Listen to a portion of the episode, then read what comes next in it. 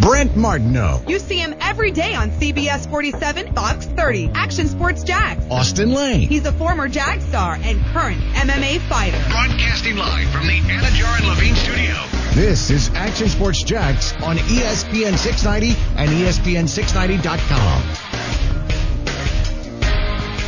Is Leonard Fournette ready for a big time season for the Jacksonville Jaguars? What has he learned? We'll hear from Leonard, Terry Robiskie. How much can he help? A couple New Orleans guys, Louisiana guys. How much will that help in a reinvented backfield of the Jacksonville Jaguars?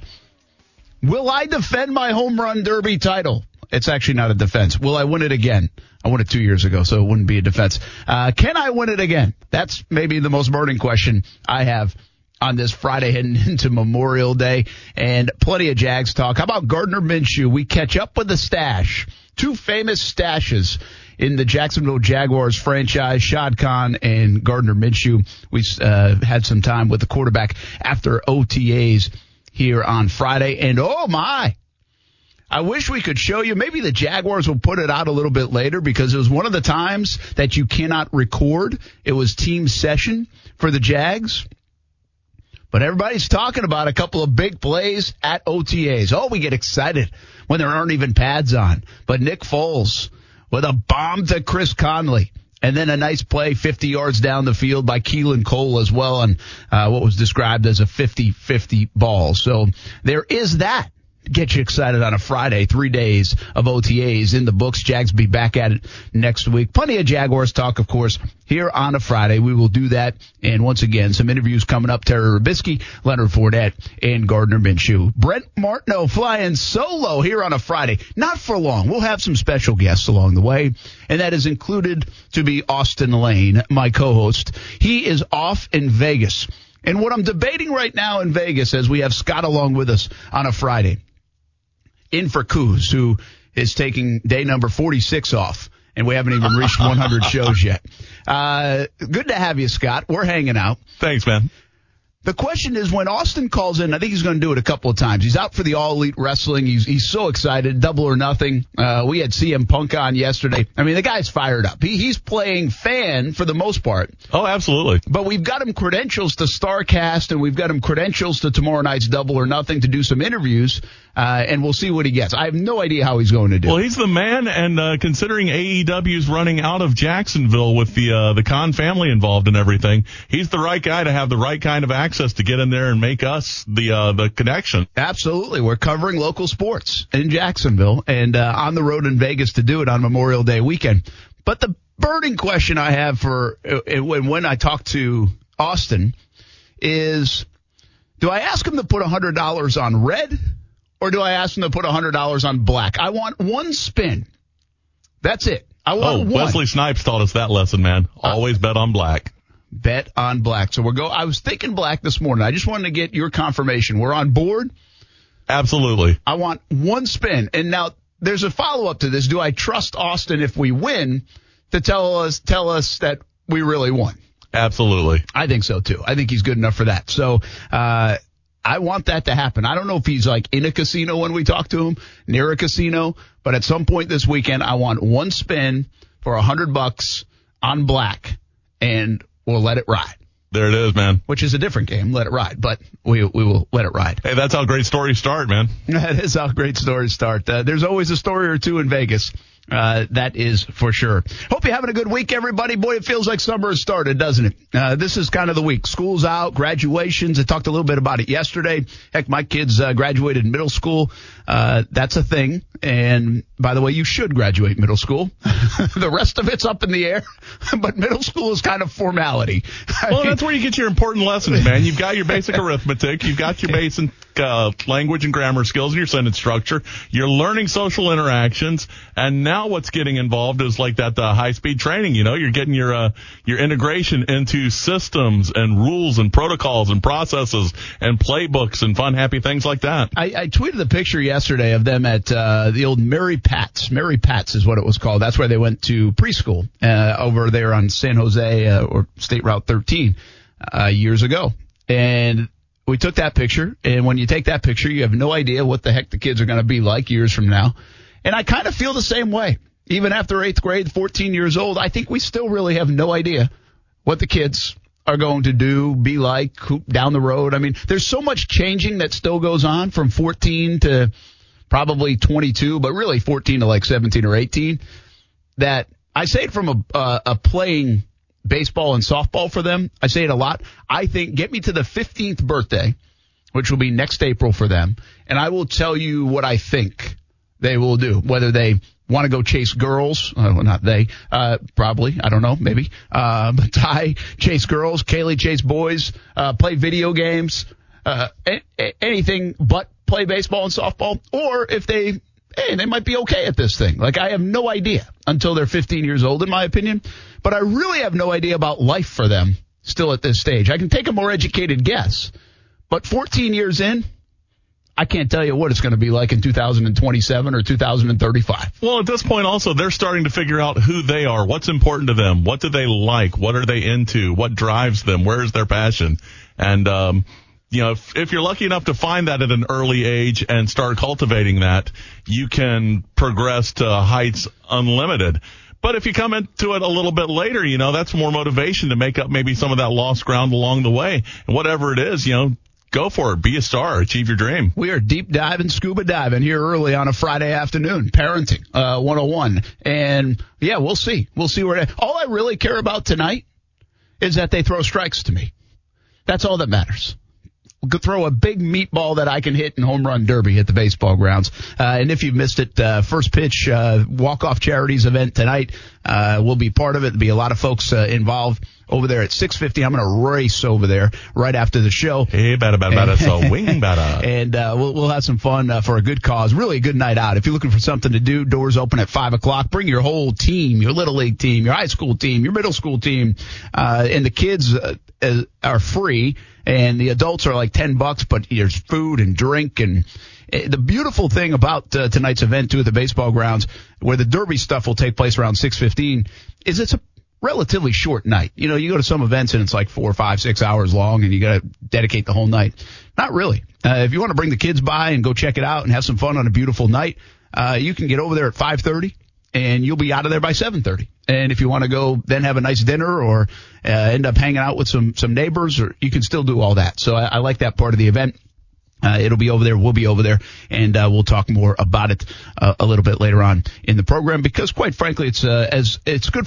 It's for a good cause, but it's selfishly about me winning the home run derby, so I can brag about it for another year. That is itself a good cause. That is a good cause. Myself, uh, bragging rights for Action Sports Jax, man. I can't wait to talk to Austen Lane and ask him about Giannis. I mean, and the Bucks. What a disaster! These teams are disappointing me. I, I Golden State, obviously, I'm rooting for anybody but Golden State, and they're not getting a lot of uh, friction along the way. Portland was, although three of the games were pretty good, it's still they didn't win one, so Portland didn't provide much of a punch. And now, what's going on with the Bucks? How about an adjustment here? I, you win two games, and now Toronto's really come back and played good defense, I think, against uh, Milwaukee hey Bucks, try to figure this thing out. You got one more chance. Uh, you got one more chance to figure it out. And if you get back deer. to game, yeah, if you get back to game seven, well then, I think I like your chances. But uh, that was a bad loss at home. Uh, down the stretch to Kawhi Leonard's been awesome, so don't take anything away from him. And the defense has been tremendous. I think they made a super adjustment uh, going from game two to these last three games, and now it's the Bucks' turn. You have to you have to make an adjustment, and you have to make some shots. I mean, those guys, the bench guys, are not making shots. The the other guys, uh, along with Giannis, uh, not making enough shots. Bledsoe, Middleton, they're, they're not playing where they played all year. Best team in the NBA. We'll see if they can uh, get it done. Game six over the weekend, force a game seven. I do think if they force game seven, I think they will win it at home. I love the momentum a team gets from winning game six, and especially if you're coming back home in a game seven. And I do want my shirt, Fear the Deer. Uh, that's it. It's again, it's very selfish, but I would like to see Milwaukee uh, win, even though Toronto's been a fun team. Kawhi Leonard's good. He's obviously a, a huge superstar. He's playing like it. He's having an awesome series and, and really postseason. And Toronto fans are into this thing, which is kind of fun to watch. So as a neutral observer, I think that part, uh, has been pretty fun. So we'll talk a little bit about everything. We'll have some special guests along the way, and we'll have some interviews. If you missed it at the top, Gardner Minshew, I caught up with him today. Leonard Fournette talked to the media. Terry Robiskie talked to the media. Let's begin there. Leonard Fournette. He's about as interesting a guy as this franchise has seen in in in its history. And uh, let's when we come back on Action Sports Jax on ESPN 690, let's hear from Leonard Fournette and what he thinks about the 2019 season and why this could be more like 2017 rather than what really was a disaster of 2018. We begin with some Jags on a Friday. Head into the weekend in style. Thanks for hanging out with us on ESPN 690.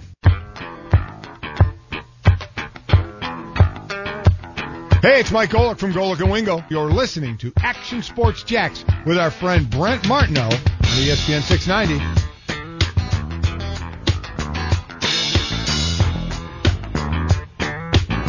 We're really looking forward to Leonard having a big year. He's going to be a major reason where our offense goes. Leonard Fournette needs to be a big part of this offense. The harder he works, that's going to be not only good for our offense, but good for our team. Uh, that's John DeFilippo, the Jaguars offensive coordinator, yesterday talking about Leonard Fournette. And hey, that's what it is.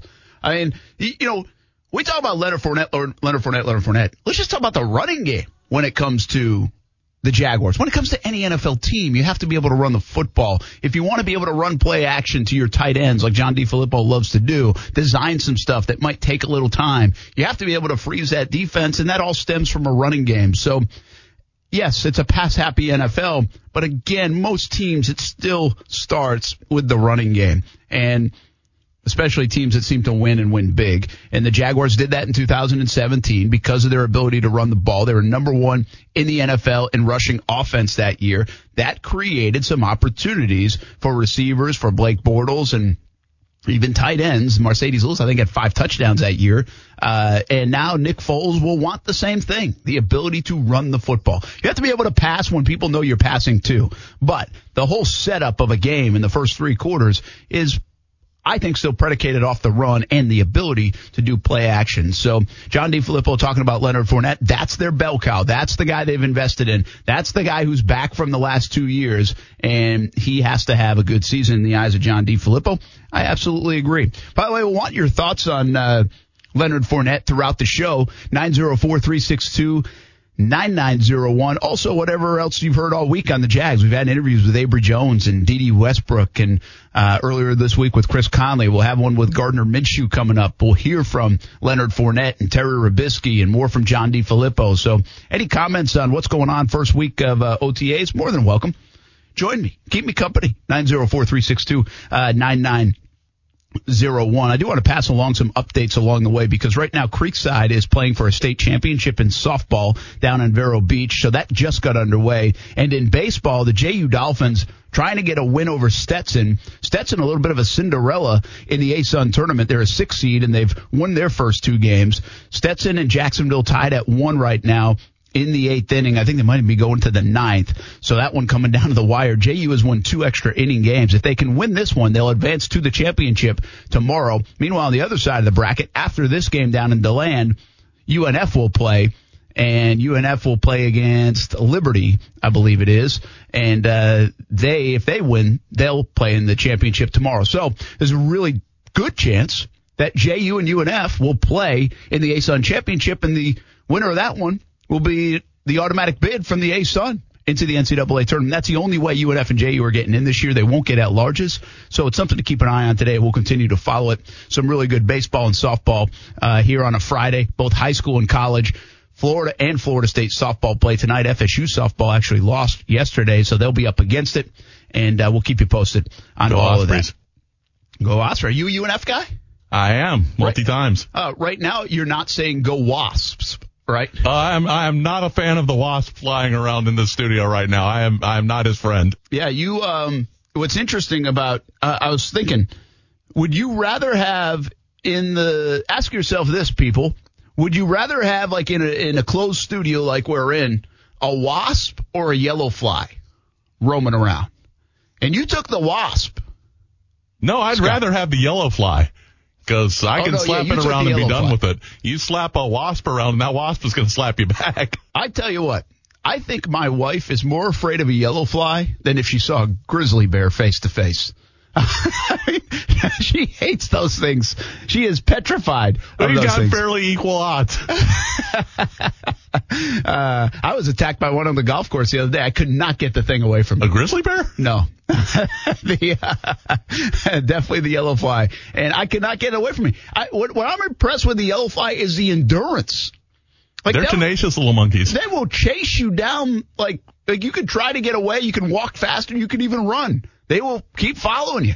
Like they've they've got an endurance to them. I'm impressed uh, with the yellow fly, flies. But this this is it. I don't know how many career kills you have, but today by the end of the show, six o'clock, Scott, I expect a killed wasp. One that or the room. other will die by the end of the show. It or me. Somebody's going down uh, today here on Action Sports Jax on ESPN 690. Going to talk a lot of Leonard Fournette, a lot of Jags. More than welcome uh, to jump in. And, well, South Beach Gary takes the opportunity early on a Friday, getting ready for uh, holiday weekend. What's up? Good afternoon, gentlemen. Except when Austen plays, Brett, because he generates so much club head speed with the driver, they're afraid to be around the man. Yeah, we'll find out. We'll find out When when we take him out on the golf course. I'm going to introduce a new segment today, guys. The song of the day. Oh, thank when you. I call Oh, today, it's going to be "Cupid" by the great Sam Cooke. oh, okay. Do we have to go your- find that? Do you like, want to give us a heads up so we can go find the song? or, or, do- are you going to sing it to us, South Beach Garrett? No, no, no, no. You don't want me to sing. I'm, I'm not in Sam Cooke's league. I admit that. Uh, but you're so right when you're talking about the running game. But I think the Jags, they should be excited about Nick Foles, and I agree with them. But the fact of the matter is, it's one of the worst talented teams as far as receivers, tight end, resumes in the NFL, the skill position players. There's questions at linebacker outside of Tone Smith because you've got Ryan coming back from the knee. Uh, you know, the the depth there. The lineman with Cam Robinson and uh, Linder coming back from injury. There's still a lot of questions on the football game, even if you're looking for teal colored glasses. Yeah, I think you're right there. Uh, South Beach Gary, have a Thanks, good guys. good, good Have uh, a holiday holiday weekend. weekend. Uh, you too. Oh, look at that. You found it. You played him out, little Cupid. By the way, I would never have guessed this. Not sure how that fits in with the Jags and stuff, but you know, there it is. It's I mean, beautiful. Listen, if you're going to introduce like a new segment and South Beach Gary says song of the day, like would you really lead off with this? Like song of the day and you're coming out of the gates. This is the first time ever on the show, he says, uh, with song of the day and he comes out of the gates with Cupid. It's an interesting choice. I mean, you know, it's Jazz Festival weekend. I might have gone something in that direction. Uh, big sports weekend. I might have gone something a little more aggro. But hey, man, South Beach, he's living it light. Yeah. So uh, maybe Sam Cooke was the mood. Sam Cooke's the mood, and uh, thanks for finding that. That was very good of you. Uh, quick, quick on your hands or feet or something uh, over there. Uh, or, hey, listen, South Beach Gary brings a good point. Yeah, listen, you can have teal colored glasses on, and uh, sometimes I am the uh, owner and definitely the founder uh, and president and chairman and all that of the Sunshine and Rainbows Club, but. I they do have question marks. Of course they do. I, I don't think on the defensive side they have a lot of questions that they'll be a good defense. I think it's how much how good will they be? How elite will they be? Will they get turnovers and scores like they did two years ago, or will they come up a bit empty in that department like they did last year? Are they Sacksonville again? So those are fair questions, but we all know they have good players. Everybody in the NFL knows this football team has good players on defense, and they are going to be a good defense. Uh, they again elite. We can talk about and we can debate, but good, no doubt. I mean, don't don't even don't even think about saying this isn't going to be a good defense. So I don't think there's a lot of questions on that side of the ball from that standpoint in its totality. There's a ton of questions on offense. How good is Nick Foles? What about this revamped running backs room? What can Leonard Fournette bring you? Can he stay healthy? Can the offensive line stay healthy? Is Cam Robinson a good left tackle? Is Brandon Linder a little overrated at center? Is the right side of that line going to be okay with the hodgepodge of guys that got at right tackle and the re-signing of AJ Cann? Do they have any talent, if not enough talent, at the, in the tight end room? And who emerges from the wide receiver group, uh, including how healthy is Marquise Lee? So, South Beach Gary, I hope I answered your question, but or at least come on board with you. Maybe not on Cupid, but definitely on, yeah, there's a lot of questions. But you know what? Every football team has a lot of questions. I'm telling you right now, I could go dissect the New England Patriots, and I will give you 20 questions about the New England Patriots. I know one I, I won't give you. That's Tom Brady. And another one's Bill Belichick. But I'm to, I can also tell you that I'm not to ask a lot of questions about this Jags defense right now, and I probably won't ask a lot about Josh Lambo. So there you go. I've got two that I like here in Jacksonville as well. well, and that's the thing. These, uh, these questions that might be asked about that, they'll be proven in time, and we'll get us something to look at, something to review.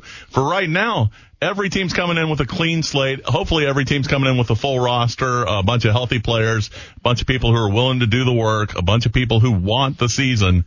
And uh, if Jacksonville's on top of their game like they were for that uh, 17 season, man, it's it's wicked things in stock for the rest of the NFL. If you think about uh, like a drinking game, maybe some Vida de Luis tequila or something like that, I think my drinking game word this so far on this show and when talking about the Jags is maturity. And I asked Dede Westbrook about that a little bit yesterday. You go going into year three. Are you, are you mature? I love the fact that Nick Foles, because of his maturity, he's 30 years old. I like that. Uh, you know, I, I think even you could put that into Myles Jack because he matured now to play that middle linebacker spot. Uh, you know, the Jalen Ramsey. Ramsey's been very quiet this offseason. I think that's a show, a sign of maturity. It's certainly he, a, a, significant character shift from uh, his past uh, abs- behaviors. And, and you know what? As an as a guy who likes to talk trash, you talk trash and everything when you do well. But when your team doesn't do well, you kind of silent a little bit. And I think he's shown a level of maturity by doing that this offseason. I have not heard much outside of a little social media from Jalen Ramsey. No national articles. And people are calling, by the way. It's not like they've stopped calling. Everybody's asking to do interviews. He's not doing them. So, and then I asked the same question about Leonard Fournette and, and I think maturity. And last year is so fresh in everybody's mind and some of the off the field stuff. And there's all these questions about Leonard Fournette. Well, I do think it's natural to assume three years into an NFL career, you're more mature than you might have been in year two and definitely in year one. And that's again what I think about with Leonard Fournette. I think he's a guy that I don't know if he'll always make the greatest decisions. He might get another speeding ticket, by the way. I, I don't, I, I think he will pay it. I don't think he'll get a suspended license again.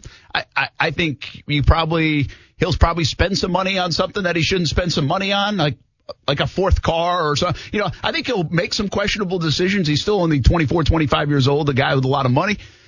But I do think there will be a professionalism about him that we haven't quite seen just yet or a different level of it. Let's hear from Leonard Fournette, uh, a little conversation with him about kind of hitting the reset button. And then I had a couple of follow up questions on a, on a few different topics, including the running backs room and his new running backs coach.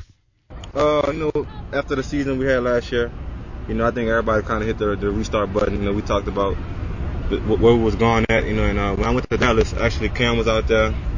Uh, I went, I went, me and trained for a minute together. So it was kind of like for all the players to get back into uh, our foundation where we all started from. Leonard, what's his room like? Uh, a bunch of new guys in there. Well, it's, it's the same, man. Uh, you know, uh, Coach uh, he's he's one of a kind. You know, uh, me and Blue, I've been had a uh, relationship with Blue since we was in college uh, when I was getting recruited out of LSU. Uh, ben is a good guy. Uh, Tom is a good guy. Q, you know, he's kind of quiet. We're trying to break him out of the show, but uh, it's fun. Coach is Robiskie, how much do you relate? Obviously, you guys are. Yeah, we're both from uh, New Orleans. You know, went to LSU. Uh, he's cool. You know, uh, old school. You know, mm-hmm. that's one thing. He's old school, and he's going to push us no matter what. Fournette, Leonard Fournette earlier today, uh, talking about a, a, variety of topics. So we'll have more Leonard Fournette reaction coming up in just a little bit. But uh, the one thing, uh, you know, sometimes words come out. I think even even different for these guys when they answer the question. I asked him about the running backs room, and he's like, "Well, it's the same." Well, no, it's not. It, it's not the same. And he actually then went on to say, you know, uh, talk about each guy and and even Terry Robiskie, who's who's the different guy. So I think he gave us evidence that it's not the same, even though he kind of said right away, yeah, it's the same. It's not, and, and that and that's a big thing. T.J. Yeldon was not a good fit, I don't think, in that room. Uh, Carl, uh, Carlos Hyde. Not a good fit in that room by the end of the year. I, I don't think that was the case. It was an epidemic like day in, day out early in the season, whatever it was. But by the end of the year, those two guys couldn't be a part of it anymore. They couldn't be a part of Leonard Fournette anymore. It was not going to work. That well, was like, and all things fair to Car- to uh, Carlos Hyde, but he really seemed like a like a quick patch on a leak or something like that. You know, he seemed like a not a, an attempt to solve a problem, but to mitigate it.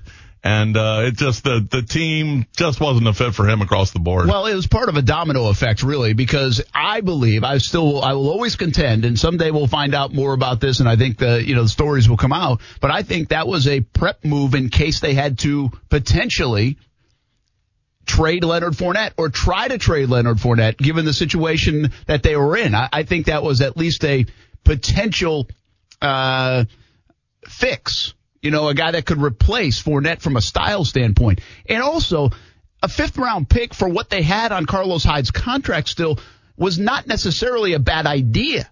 It made a lot of sense. You know, if Carlos Hyde is still here, and this is why it shows that he wasn't a, great guy in that room, because they didn't even really keep make an attempt to keep him. Yet they went out and signed a guy like Rawls and Blue, and and he could have filled those roles as as those guys are trying to fill, but they just didn't want him part of the, the room anymore. And the the good it has been revamped is my point. And it's probably the best thing for Leonard Fournette that there's new blood in that room. And there's especially new blood when it comes to Terry Robiskie, which is kind of old blood. It's Louisiana blood. It's old school blood. And it's really good for him because he will be the beneficiary of Terry Robiskie more than any other player on that roster. And right now it looks like a pretty good relationship. I want to get into that relationship a little bit later in the show. We'll hear from Terry Robiskie. We'll hear from Leonard Fournette. Why is that such a good connection? Other than the bond of New Orleans and Louisiana. It's got to go deeper than that. So we'll get into it uh, coming up in a bit. We go to Vegas coming up next, and a guy with a tie joins me in studio as well on Action Sports Jax on ESPN 690. Hang with us here on a Friday. Hope you're having a good day, everyone.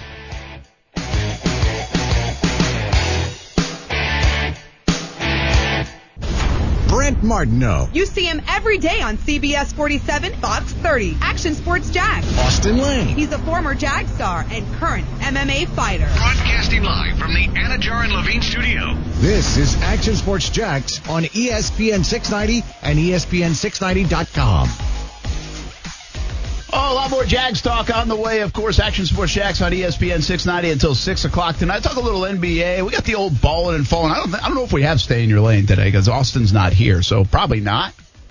Unless Scott wants to pick up on that. But we do have Johnny Bachman right here from CBS 47 and Fox 30. Yeah, Said, come I'm- on up for a second. Let's talk some sports. Forget about all those other bad, th- this is gonna be crazy things you got to talk about in the news world. That's right. This will be fun. And I'm in Austen's chair, so I'm ready. Should I put on on something on the whiteboard? You should. You Should I? Uh, well, we'll, right. we'll ask permission right now because Okay. Austen is on the line. All right. From Vegas. Does Johnny Bachman have posi- uh, permission to use the whiteboard? Oh, John Bachman can do whatever he wants, man. hey, Uh, settle down. I'm, I'm just No, glad that hey, he, hey, I'm hey. just glad that he's keep, keeping my seat warm. Not that much. Just say whiteboard's fine. I don't know about whatever he wants. Okay, okay. Uh, all right, man. How was the flight? You went out this morning. I heard there were people in the airport that that's were flagging you down, saying, "Hey, that's Austen Lane, ESPN 690." I'm sure they were saying they must have been big fans of the show.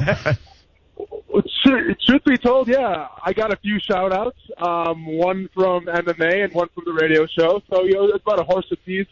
But what was really crazy was the flight. So I flew out of Jacksonville at 6.30, got to Atlanta around 7.30.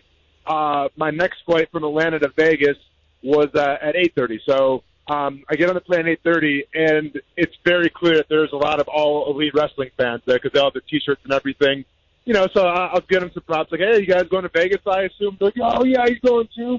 And we got into a huge conversation. And keep in mind, I mean, it's like eight o'clock, so it's still pretty early. Uh, but they all started doing chants on the plane, which I mean, seemed fun, but I wasn't going to take part in it because once again, it was like eight o'clock in the morning. But they were chanting and everything, so. Uh, even even the scene on the airplane to Vegas was pretty nuts. Yeah, I bet. You know, in an airport, it's interesting hanging out with you now, uh, doing the radio show. We've done a lot of shows on the road, but like, do you always feel like people are looking at you? Because Oh, yeah. you're six foot six, so you know occasionally you. Well, I'll get, I'll go to the grocery store or something and be like, I know who that guy is. You know, it's kind of like, yeah, I, I think I see him trying to play. You know how you can sense somebody's trying to do that, and like, oh Yeah. yeah, I see you on TV. Well, a lot of times what I'll say is I'm like, no, that's my brother, but uh, um, but you, you like like you're six six. You you've got dreads and this big bushy beard, and so Yeah. Like even if you didn't do anything, if you never played in the NFL, if you didn't fight MMA, if you weren't on ESPN 690, you'd probably still get a lot of looks. People be like, "Where do I know this guy from?" Right? You must get that all the time. Oh yeah, and then, and then especially too because I'm wearing some very aggressive socks as well. So you know the the, socks. the socks kind of stand out a little bit. So people just can't pinpoint me. They're like, is he an athlete? But he's wearing kind of crazy socks with some beat up shoes. So maybe he's not an athlete. So yeah, people always come up to me and ask, you know, what what I do. Unfortunately, I didn't get any Jason Momoa comparisons today yet. So my confidence is a little shot with that. But I actually had something interesting happen to me on the flight that's never happened before. Uh, I, I was sitting in the very back of the plane uh, on my flight from Atlanta to Vegas, uh, and I was sitting in, in the aisle, which was all good because I'm a taller guy. Uh, there was a guy in the uh, in the middle seat who I guess just had open heart surgery, and he had to stand up on the plane every 20 minutes, or else he said he was he'd be in pain. Like, okay, maybe maybe we shouldn't be flying on a plane first of all, if that's the case, but whatever. So he kept on having to stand up. Well, every 20 minutes I'd be trying to sleep, and he'd wake me up, and then he had to go stand in the aisle. So that was a little annoying. But the stewardess felt so bad at the, you know, so bad for me because I was all scrunched up. That do you know the seat that the like the stewardess sit in, like um, in Yeah. the exit row where Yeah. you sit to the side? Yeah. Yeah. So she offered that seat. She's like, usually we can't do this, but I feel so bad for you. Do you want to sit in the side seat? I'm like, eh, that's a little too weird for me. So I ended up just staying in my seat. But that was the first time I've ever got offered the side seat where you actually face the window. That's awesome. See, that's VIP Yeah. treatment, man. That is VIP treatment. Yeah. And, and by the way, I don't feel bad for you. I mean, the guy just had like a heart attack or something recently. I mean, it's heart surgery. I feel bad for that guy. If he's got to get up every 20 Well- minutes, fine. Yeah, but you don't hassle again, I Cal mean, Drogo every 20 minutes, 20 man. minutes, probably don't go on a plane. That's just my opinion, but what do I know? Yeah. Uh, you know, one thing I, I want you to make a stop into with those awesome looking vans that you have that are from like 2006 is you should stop Yeah. by the shoe polish guy in the airport. I think he would probably charge me an arm and a leg for those, or probably just throw them in the garbage if he saw them. You know, Bachman, tell me, be honest, Bachman, right now. You got a tie on, you're looking spiffy, you're, you're, you're, you're anchor man Mm-hmm. Yeah, right now. My shoes need some polish. And have you ever done the polish I in have. the airport? Have you I done have, that? I love. I've yeah. always I haven't done it very do often, but I have done it just to say I did it. You Right- like did? right now. So there you have it. Was it awesome? It was awesome. Really? Yeah, it really is. Big tip? I mean, you Hopefully. know, you can't not. You know, you got to tip them. Yeah. Yeah. That's good. Yeah. See, I got to do that sometime. See, I like to dress. I don't like to dress up in the airport. Once in a while, you get stuck having to do that. Yeah. But I'll dress down and then go change or Yeah, something like that. Usually, you have like the running shoes on, something comfortable to run, you know, walk to and from. Yeah. yeah but you know, every now and again you get you have to do a Speaking of business trip or style, something. though, John, I have to ask you a question real quick. Hit me. So, John, I have to ask a question about Brent's style. Is Brent wearing, I don't know, like a gray shirt with some dark gray cargo shorts and uh, some aqua socks? Aqua You nailed it on the gray shirt. I was like, man, he must be watching on I the live it. stream. But Well, it's like light blue, but. It's uh, but then Brent- he's got Brent some uh, hasn't worn a brown, like light color in the brown shorts, and, instead of aqua socks, he's got the flip flops on today. Okay. Brent, Brent hasn't worn a primary color in 20 years. It's, it's, it's crazy to me. Absolutely I think he actually showered though today, which is good as from the last Yeah. time I was in here. I'm fresh. I'm feeling good. uh, feeling very All good. right. Hey, Austen, I'm holding up the whiteboard right now. You know what it says? No idea. Every challenge is an opportunity. I How about like that? that. Oh, that I tell you what, you're filling that. You're filling that role very well, Right? Deep diving scuba gear on on a I, I did a four mile run with my uh, almost 14 year old daughter today in the heat, and I was giving Okay. her fatherly advice because that's what we do on a four mile run. and she whooped your ass. Well, she did. She actually very much did. But for the first two miles, she she endured the slower pace with me before she left left me in the dust. But for those first two miles, we were talking, and I and I forget what we were talking about. Oh, about going to high school and stuff. And and I just told her, I said, well, you know, it's going to be hard for the first couple of days, but you know, every challenge is an opportunity. oh, that's So good advice. How, how much? How often do you drop like the? The this is one thing they're going to remember when they're 35. You know, And it's on funny. Uh, well, I- even after I did that, I go, "All right, I'm done. I'm done with your dad le- dad lesson for today." And she just laughed. Yeah. And that that was about when she just decided, "All right, I've, I've gone slowly enough. I'm going to take off." I'm actually a big believer in that. And take notes, Austen. All right. Okay, I'm taking Take- notes. But I, I I like doing that when when I drop the kids off to preschool every single day. Well, every day I did. I did it a few times a week. And I when they got out of the car, I would say this one they were like what four? Yep. And I would say, listen, follow the rules, and have fun. And so it became a thing where they would just like roll their eyes. But I was kind of Yeah. like, that's my thing. I'm sticking with it. Yep. And so they'll even ask them today. If you ask the three rules, they'll even know. There you go. Uh, so, and I haven't really said it to them in years, Right. but I like it. Think about it, right? Right. Right. At that Well, age, well, no, especially. I, mean, I, I appreciate it, but let me ask this question too. So you told me what to do when you drop them off at you know preschool or or uh, you know a kindergarten, but what about when they come home? Do you ask them what what, what did they learn that day? Because I've asked my son what what has he learned um, at preschool, and for the past I don't know year and a half now, it's been well he was drawing pictures and playing outside, so not a lot going on on that home Well, front. But I mean, did you did you ask your kids as well? My kids are 14 years old, and every time I ask them a question, how was school? What is school? Good. Good. Everything is good. and that's it. I have no idea what they've done at school for the last eight years. I have no idea. In fact, they graduated from middle school yesterday, and I saw the principal giving the talk, you know, before announcing everybody's names. And I'm like, is this a good or a bad thing that I've never met the principal? That's a good thing, Brent. That's a great thing, man. What are you talking about? Like, I, until she was up there, I wouldn't even have known that she was the principal. Right. I think That's that's, a a good good thing. thing. Yeah, I'll, I'll go with the- good for sure. Yeah. Principal on speed dial. So yeah, that's a that's a big amount to do, I think. Yeah, we already discussed that. She had the probation officer and the principal on speed dial. All right. Hey, well, you're going to check back in, uh, and we'll, we'll talk a little bit more on the wrestling front in a bit. But your thoughts, real Sure. quick. We're, we're talking a lot of Leonard Fournette today. Do you think Yeah. he bounces back, has a good year this year? What, what's your confidence level in Fournette? Yeah, I mean, you know, since the show started, I've, I've been campaigning that Leonard Fournette's going to bounce back and have a big year, and, and I truly believe that. Um, it appears that he's taken the next steps into becoming a professional. I mean, look no farther than either was he training in Montana or Wyoming? One of the Yeah, one of Wyoming, the yep. flyover states. Yep. Yeah, Wyoming. Uh, I have no idea what's in Wyoming. To tell you the truth, I mean, there is there is some skiing and snowboarding, but I don't think he was doing that stuff. So, uh, from a from a perspective of kind of eliminating the distractions, kind of focusing on himself, getting his headspace right, I think that was a great move. You know, and um, obviously with, with OTAs, it's kind of hard to tell exactly where he's at right now as a player. Uh, but but one would assume that he's taking all the precautions and, uh, and, and all the measures to, be, to have a great season this year. But time will tell. You're going to join us again in like 90 minutes. What are you going to do between now and then? Did you ever find a hotel? I'm asking you a lot of questions. Yeah, yeah, no, you're all good, man. Yeah, I appreciate it. Like my mom doesn't ask me these many questions. Yes, I found a hotel. Uh, I'm staying at the LINQ, which is right next to Caesar's Palace, Oh, which oh, is really nice. convenient because um, so like the whole event that I'm at right now, if you hear people in the background, it's called Starrcast. It's Starrcast basically. It's just uh, it's like a giant convention, and there's a lot of all elite wrestling guys here. I actually talked to Hangman Page a little bit. Hope to get an interview with him later. Um, I actually just saw Allie as well that we had on the show, so I'm gonna say hi to her quick. But it's just basically one big giant convention, and um, it's not only all elite wrestling people. There's people from the WWE. There's people from like the old school era. So it's a pretty cool scene here. Some of my friends are also here, and, and get this, Brent. This is crazy. So Sting, you know, from Yeah. the WCW days, he's doing a he can do, do like a meet and greet right now. You get a picture taken, get an autograph, and my friends are waiting with that right now, and uh, it's looking like a three and a half hour wait. Oh, my No, God. no lie, Oh, three and a half hours. Yeah. I mean, So that's like uh, waiting for a Disney ride. I wouldn't sign up for either It one. is, man. It's it, it's insane over here. It's it's a very crazy scene. I mean, even get the credentials. Twenty dollar Uh, meet and greets for Austen room. Lane. No lines, no waiting.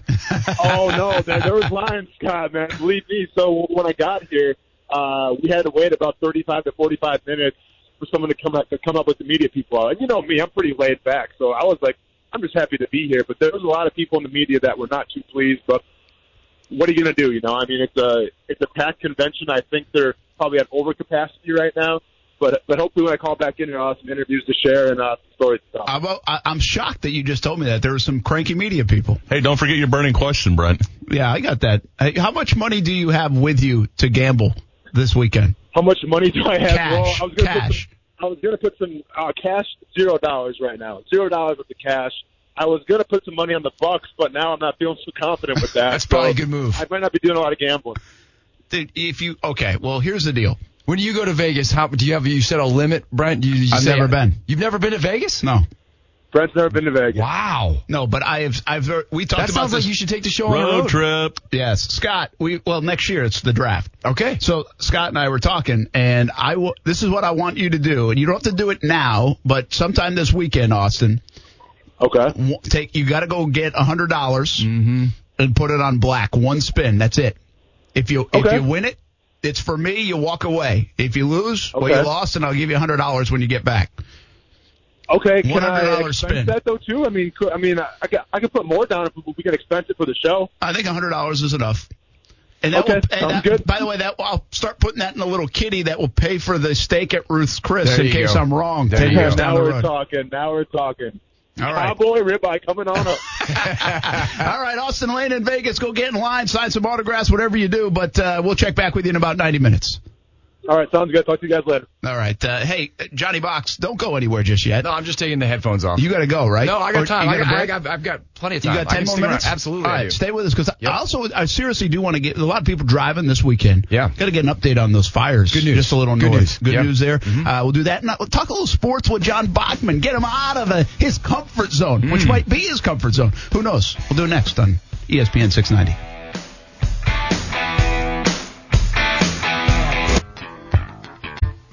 Now, back to Action Sports Jax on ESPN 690 and on your smart speaker.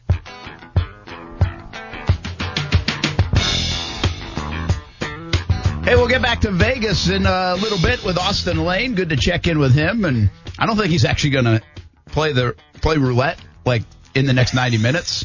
so we'll get an update on that on Tuesday. I Well, almost it's don't- Vegas. It's not like there aren't tables available. I know. I don't want him to do it now, though. I almost want to drag the drag my hundred dollars out over Well, the have weekend. them put it on the Jags or something.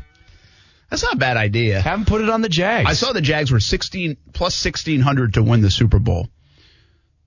I don't So- know what that means, to be honest. I don't so know. if you What are, put, what are if the you put odds? hundred dollars on Right. you, it's 1600. You so win that's 16 to 1 odds? Is that 16 to 1 odds, basically? Yeah, I think that's the way it Which is work. middle of the pack, really. It's That's actually not, bad. That's pretty. Yeah. That's more respect than I thought they'd get. There were some Right. people saying it was too low. Yeah. um, or too Well, high, after- too high maybe.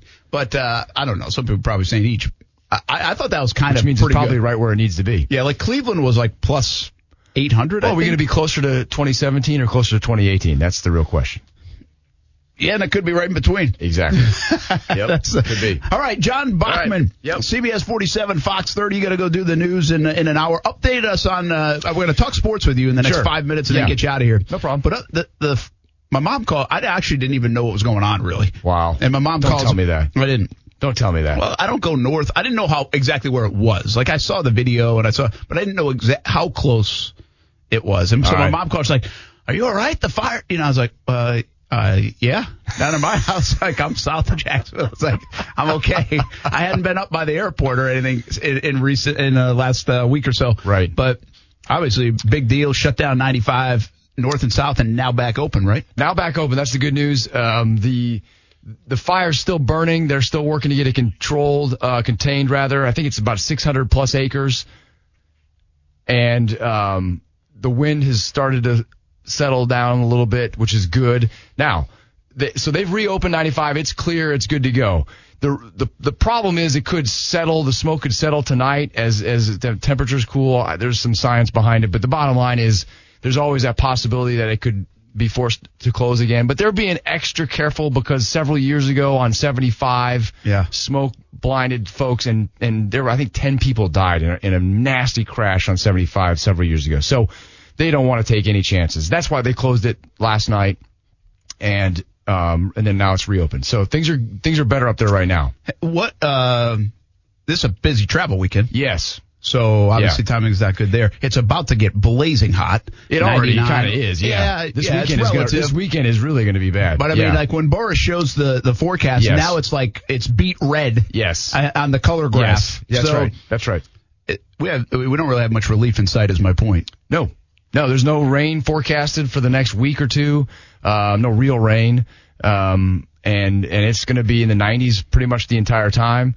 Um, obviously, the humidity is what it is, but it's it, the air is dry and there's no rain in sight, and so these these fires could be more common for sure. All right, uh, you're a news guy. Let's talk some sports for a minute or two before you have to go talk about news. You uh, you you a baseball guy, right? I am a baseball guy, or at least I was. Yeah, Did you play some college ball? a little bit. Where? St. Olaf College. Where is that? That's in Northfield, Minnesota, about 45 minutes south of Minneapolis. And you're an Iowa Home guy. of college, cows, colleges, and contentment.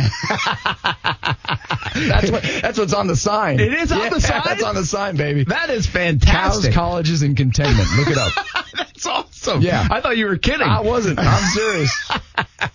and that's and that's a fact. There are cows colleges and contentment. St. Olaf and Carleton College. Arch rivals in Northfield, Minnesota, home of Jesse James. They have a bank robber, a bank robbery there in Northfield, very famous Huh. shootout. I've heard so of they have guy. Jesse James days in Northfield, Minnesota. How about that? Yeah. Interesting part of the country, I there would you imagine. go. More than you need to know. No, that's what I wanted to know. Uh, I grew up in Iowa, so a big Hawkeye. Big Hawkeye fan. All my friends, But a lot like of my football, friends went to Iowa. basketball.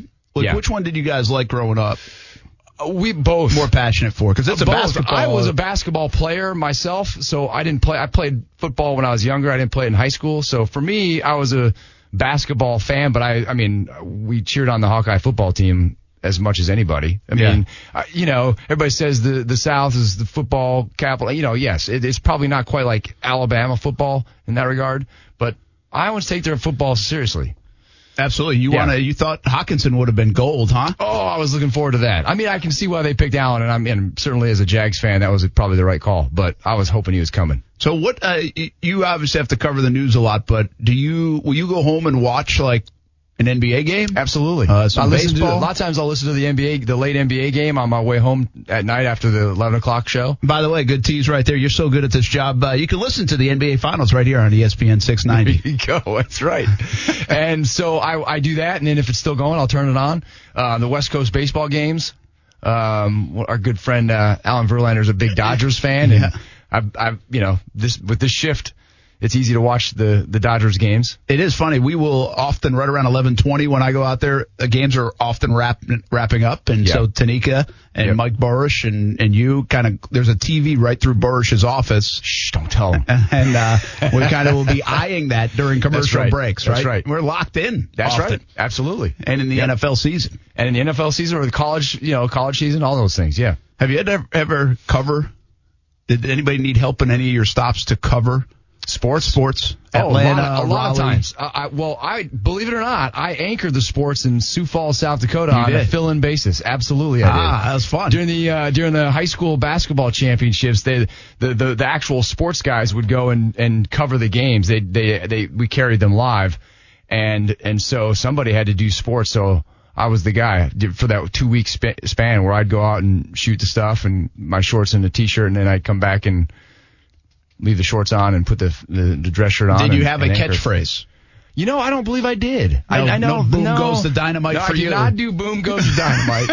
um, I, I don't recall. I, I remember thinking I should have one because that was back in the day. Speaking of boom, boomer, you know, he Yeah, had, yeah. uh, you know, uh, Berman had all those great things. But no, I don't think I did. But I and I covered the Super Bowl when I was worked in Raleigh, and I covered. I have, this is my fame. You know, the Stanley Cup Finals when the Hurricanes won Yeah, it yeah. back in 2006. I was there for that. I got to to hold the cup and. Were you on parade duty? I did not have to do the parade. Really? I don't I don't remember how I got out of that deal, but I did not have to do the parade. I was kind of disappointed. I kind of wanted to do the parade, but I didn't have to, so I was able to watch that. Um, but yeah, the uh, the uh, the Panthers in the Super Bowl in 2000 was that 2005 when they played in Houston. Um, It was against the Patriots. It was one of the last the like last seven kick. because that would have that was here. Oh five was here, so maybe Yeah. it was in So- oh. Maybe it's four or six. Yeah, when was it? Oh six. Maybe it was six. Man, that was Six. a good year for for uh, Raleigh sports. It was. And then I went and covered um, some Duke basketball, you know, in, in Raleigh. So I did a lot of that. And then the Braves, I covered a couple of Braves Braves playoff games. Yep. Um, and, and actually college football in, in Atlanta, a lot of, you know, championship type, type stuff. there And- we go. Yeah, no, I, we do a lot of sports stuff. Yeah. Love it. Yeah. I love it. Um, we'll go do back to do news. Uh, fact or fiction, real quick. Yeah, hit me. Um, you have somebody that puts on your makeup every night. this is the great, this is, no, I, I, yes, I do have somebody. You're looking at him. I put on my own makeup. So when I worked in Atlanta, we had somebody actually do our makeup. You did? Oh yeah, we sat in the chair and Get they, they and they sprayed down like you were Damn, like you were I'm being. so jealous. I gotta go work in a bigger market. So I did that, but but let me let me tell you the funniest thing. Everybody asked me, "Well, you do your own makeup?" I say, "Yes, I do." And they're like, "Well, how'd you learn how to do that? Does your wife teach you?" I said, "No, my wife didn't teach me. My dad taught me. My dad taught me how to put on my makeup. Your so dad was in the I grew up business for a watching my dad put on makeup. Is that is that is that odd? I don't know. it sounds odd, but Yeah, how long did your dad do this? Forty years. Uh, that's awesome. Yeah. And where do where is it? I, all Iowa? No, he um, he started in uh, he started in Cedar Rapids, Iowa. Then he went to Chicago, worked with uh, Greg Gumbel Oh, Greg yeah? Gumbel was a sports guy. In fact, Greg hooked me up when we were in Houston covering the Super Bowl. He was doing the doing the game, so I got some really cool behind the scenes stuff That's with cool. him, which Very was cool. great. I mean, he didn't know me from anybody, but I told I him who I dad, was yeah. and knew my dad. He was great. Uh, so he worked in Chicago with Greg Gumbel, and Jane Pauley was his co-anchor on the weekend. the Really? way, At WMAQ in Chicago, the NBC affiliate. How Yep. about that? And then uh, from Chicago, he went back to Cedar Rapids. That was an odd move career choice. I was going to say. Chicago to Cedar Rapids. Well, it's a long story, but basically he was the weekend guy in Chicago, thought he should have gotten a promotion of some kind. I don't know what it was. And they offered him the main job back in Cedar Rapids. And so he decided that was the way he was going to go. All right. And then he went to Minneapolis and then Minneapolis back to Des Moines. And that's where he's, Des Moines was like 20 plus, plus years. And by the way, Minneapolis, always, along with Dallas, two of the best TV markets in the country. Minneapolis is at a good least market, historically, yeah. right? Yeah, it's a good market, yeah, Yeah, I mean, there's there's a bunch of good ones, but Yeah. Minneapolis probably people wouldn't say they'd say Chicago, New York, L.A. Yeah. Right, Yeah. Dallas, but Minneapolis right up there. Always been Good very stuff. very good. Yeah. All right, Yep. go uh, go do some TV. We're All right, gonna go hit a break, but uh, thanks for stopping by. This is fun. We got to do this more often. Anytime Austen's seat is empty, I'll come Uh, fill it for a even if it doesn't matter if it's empty or not. It's just a quick walk up the stairs. That's right. Absolutely. You're in great shape. You can handle it. uh, hey, more to come. We'll get back to some football and also a cool story out of NASCAR that has a little local tie coming up next on ESPN 690.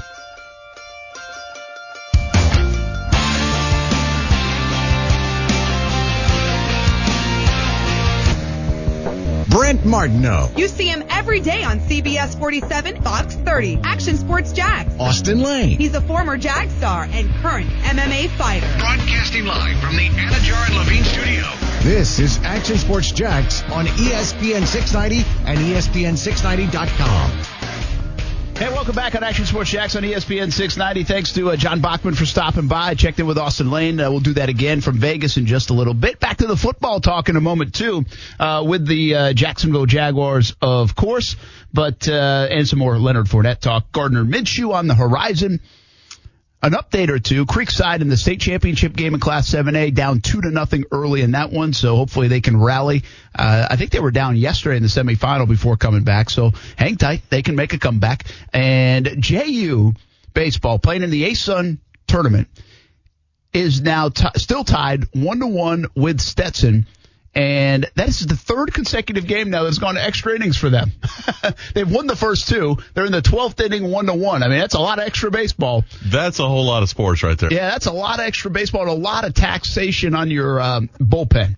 So in, in these kind of formats, so it'll be really crucial, I think, for them to win this game. So they get to the championship game. That's one reason, but so they don't have to go back through the losers bracket, maybe play an extra game or two, uh, with probably the way their uh, pitching staff has been taxed. So give you an update on those uh, as we continue on. But right now, we're going to talk a little bit of NASCAR and a cool program that has a local young man involved in NASCAR and call it an internship if you want, but we'll let him describe it uh, a little bit more in detail. His name is Leishaun Ealey, and he joins us now here on Action Sports Jax on ESPN 690. Leishaun, I hope I said your name right. I think I got it right. Is that correct? Yeah, you got it right. All right, good deal. Uh, hey, NASCAR has this pretty cool program. It's called NASCAR Drive for Diversity National Pit Crew Combine. Um, it's the Drive for Diversity program. Tell us a little bit about how this process went for you. Uh, where are you from in Jacksonville, and and how excited are you about this this opportunity? Yeah, I'm from the south side of Jacksonville, and um, it, the program is is really cool because it, it gives you a hands-on. It's it gives you a hands-on look at the things that they're doing in NASCAR, and it shows you how to do it and how to be the best at it. So, and it, and it, they really push you really hard to actually do this, do the things right, and do the little pay attention to the small details and, all, and stuff like that. But it's it's a really good program. It's uh, it's 12 collegiate athletes that get picked from all across the country, if I'm reading it correctly, and a six month program. How was this process? How did you become one of the 12? I mean, that's not uh, it doesn't sound like an easy application process. Oh no, it's not. Ex- Well, the program is more about desire because you know NASCAR is not really a big a big sport, and and and people from my background is not is not a big sport in their in their lives. And when they brought it up to my school and they were telling me about the opportunities that you can have and the the, the way that the way that they integrate you into the into NASCAR and how they do it, how they teach you in the program, it it, it just fits. It just fits. You know what I'm saying? It just fits me. What's the fit for you? Are you a big NASCAR fan? Was this an opportunity to get into something that you said, hey, you know what? Maybe this is for me and I'm going to try this out. Give us a taste of, of your approach to what you're about to do. For me, for me, basically, it was um when I went out to the school. When they came out to the school and I did the combine.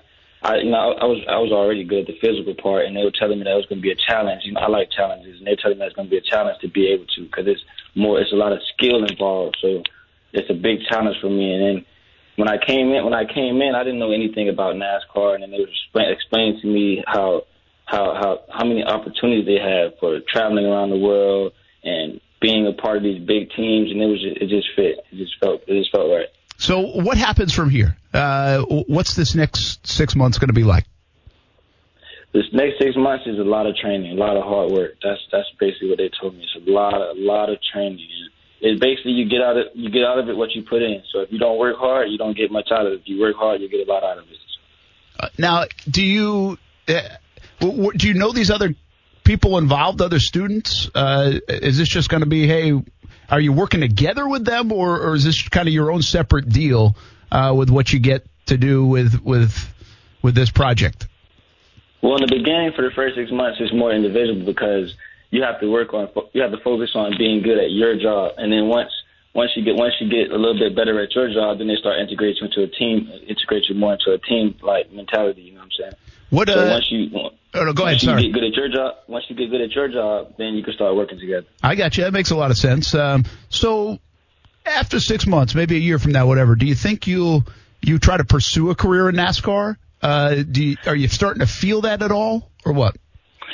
Yes, I actually am though, because when I first got when I first got near that tire and I got under it, it felt it felt like I could be really good at it. Like it felt like I really could be good at it. The hand-eye coordination, that's the type of things I'm good at. So I think if I work pretty work really hard, I can have a nice career in this.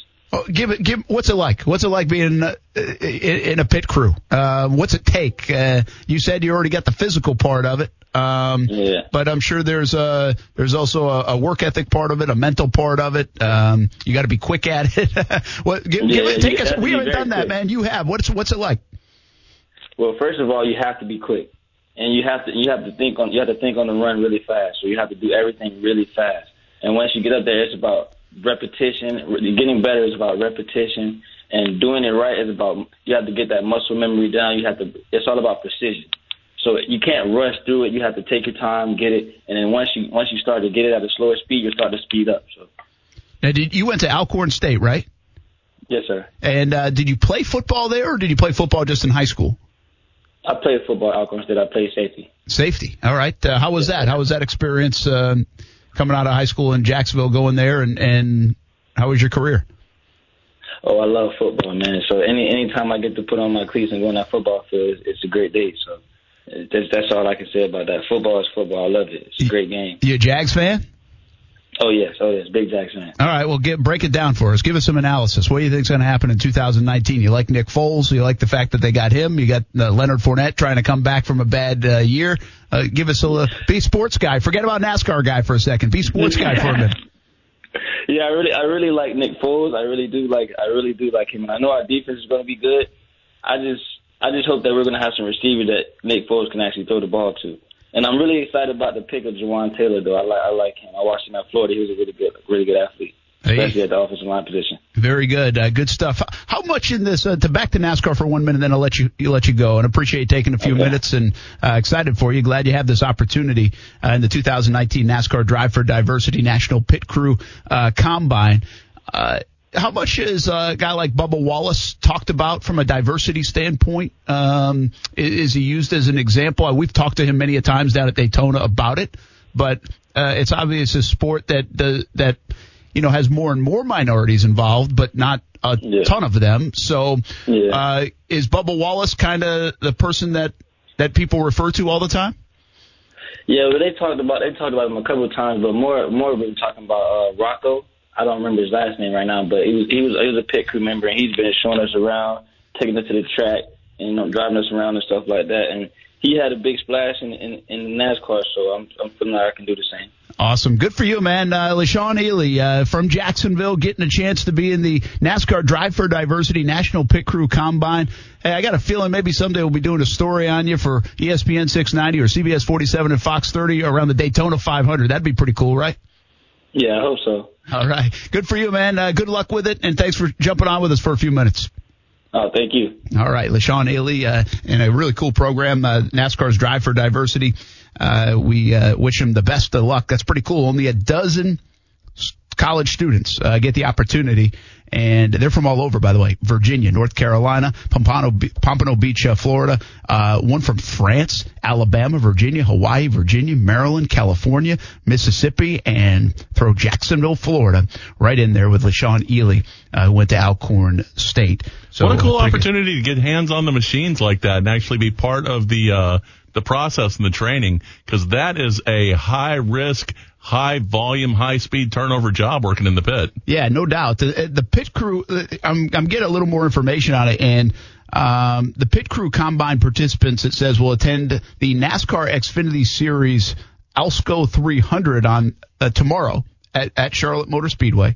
So, you know, you get up close and, and personal with all this stuff, uh, which is a lot of fun uh, as well. So, uh, busy uh, week in NASCAR because of uh, really in racing, the Indy 500, of course, and uh, the Coca-Cola 600 is coming up on Sunday at six o'clock. You can watch that on Fox 30.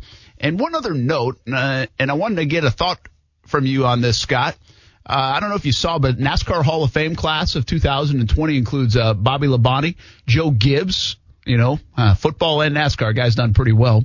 And He's, he's done all right for himself. and Tony Stewart, who obviously is a car owner now, but was one of the bigger names in the sport for more than a decade, uh, probably some 15 years. Uh, Any surprise that like Tony Stewart already is in the Hall of Fame? And I had somebody ask me this. The reason I bring it up, and do you think, do people remember Tony Stewart for the incident on the track where uh, another driver got killed? Uh, do you remember that from a few years ago? I vaguely remember the incident. I don't remember the particulars of it. Uh, Okay. Stewart racked up a couple of championship cups, didn't he? Ah, listen, he was one- he was one of the best drivers out there, um, and also like a personality. He's kind of the personality that NASCAR might be missing a little bit. You know, the guy that can play the polarizing figure. You either love him or hate him. Honestly, I remember him best from a number of commercials that he had done. Yeah, that's interesting. I, I was curious to see, uh, just kind of like I want. I did have somebody ask me that, like, hey, should he be in after that incident? I mean, he there wasn't there was no wrongdoing, I don't think, on his part uh, in in what they found. Um, now there might have been a civil suit against him, if I remember. Yeah, but do you really but- want to define his career by a particular incident, a particular tragedy? If he's done so many other things, by all means don't dismiss it. It's certainly something that's gone into his whole history and story, but that's by no means the definition of who he is as a driver, as a competitor, or as a legacy within the sport. Yeah, and I agree with you there. That's the thing. I, I was curious just to get someone else's opinion because I kind of agree with that. I, I I think it's part of the story, and things are always part of the entire story if you're interested. Um, but from a take that incident away, if you say Tony Stewart in the Hall of Fame, say, oh yeah, no doubt, right? That's going to happen. Uh, so it does not impact that whole situation. Didn't impact my view of Tony Stewart from a Hall of Fame driver perspective. Um, oh no, by no means should that disqualify him. yeah, and I will say, I said just said it moments ago. It is what NASCAR is missing a little bit. They need those personalities. We talk about this a lot in recent years. They need the kind of the old guard is now being recycled into new young drivers.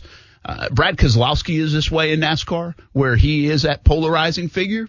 Uh, you don't have enough of them. There are too many. I, I grew there are up too in many the golden young, age of guys. Earnhardt, so uh, well, that's the thing. the most hated driver on the field, and everybody hoped that he was going to take that checkered flag just so that they could be sure to see him in front of them because they damn sure didn't want him driving up behind them. Yeah, Kyle Busch and Brad Keselowski have a little bit of. Um, Kyle Busch has a lot of that in him. He's very polarized, but you need more. You need young guys to come on the scene, but you've got to first uh, probably gain a sense of credibility before you can do that. Uh, but no doubt they they need more of it. They need more personality. There's too much almost clean cut young guy in NASCAR right now. uh, and good guy. but you always hate to say like, "Hey, you're a good guy, so you're not working out. you're not doing a good enough job." Can we, can we get a little scandal? Can we get a little incident? Uh, Yeah. Can we get a little bit of a story going on here, please? It feels that way. And and there's a lot of effort in NASCAR right now, kind of going through this transformation and, and trying to to find the right mix uh, of NASCAR. And, and I'm all for it. I've been a, a defender of theirs. I know it's not what it used to be. I, things change, but NASCAR can still be very successful. And I love the Daytona 500 and obviously Coke Zero 400 uh, coming up in summer. It's going to move, by the way, uh, to later in the schedule starting in 2020. All right, let's get back to football. When we come back, take a break. Action Sports Jax on ESPN 690 rolls on. Gardner Minshew coming up in just a little bit. A little more on Jaguars OTAs from week number one next on the show.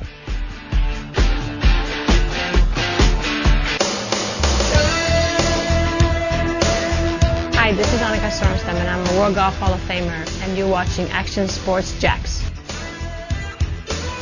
And you watch Action Sports Jax on CBS 47 on Fox 30 and also right here on ESPN 690. Glad to have you along, listening in the car, ESPN 690 AM, maybe streaming from work, E ESPN690.com. But you can also use the video platforms that we have on YouTube, ESPN 690, on Twitch, ESPN 690 Jacks, on, did I say YouTube?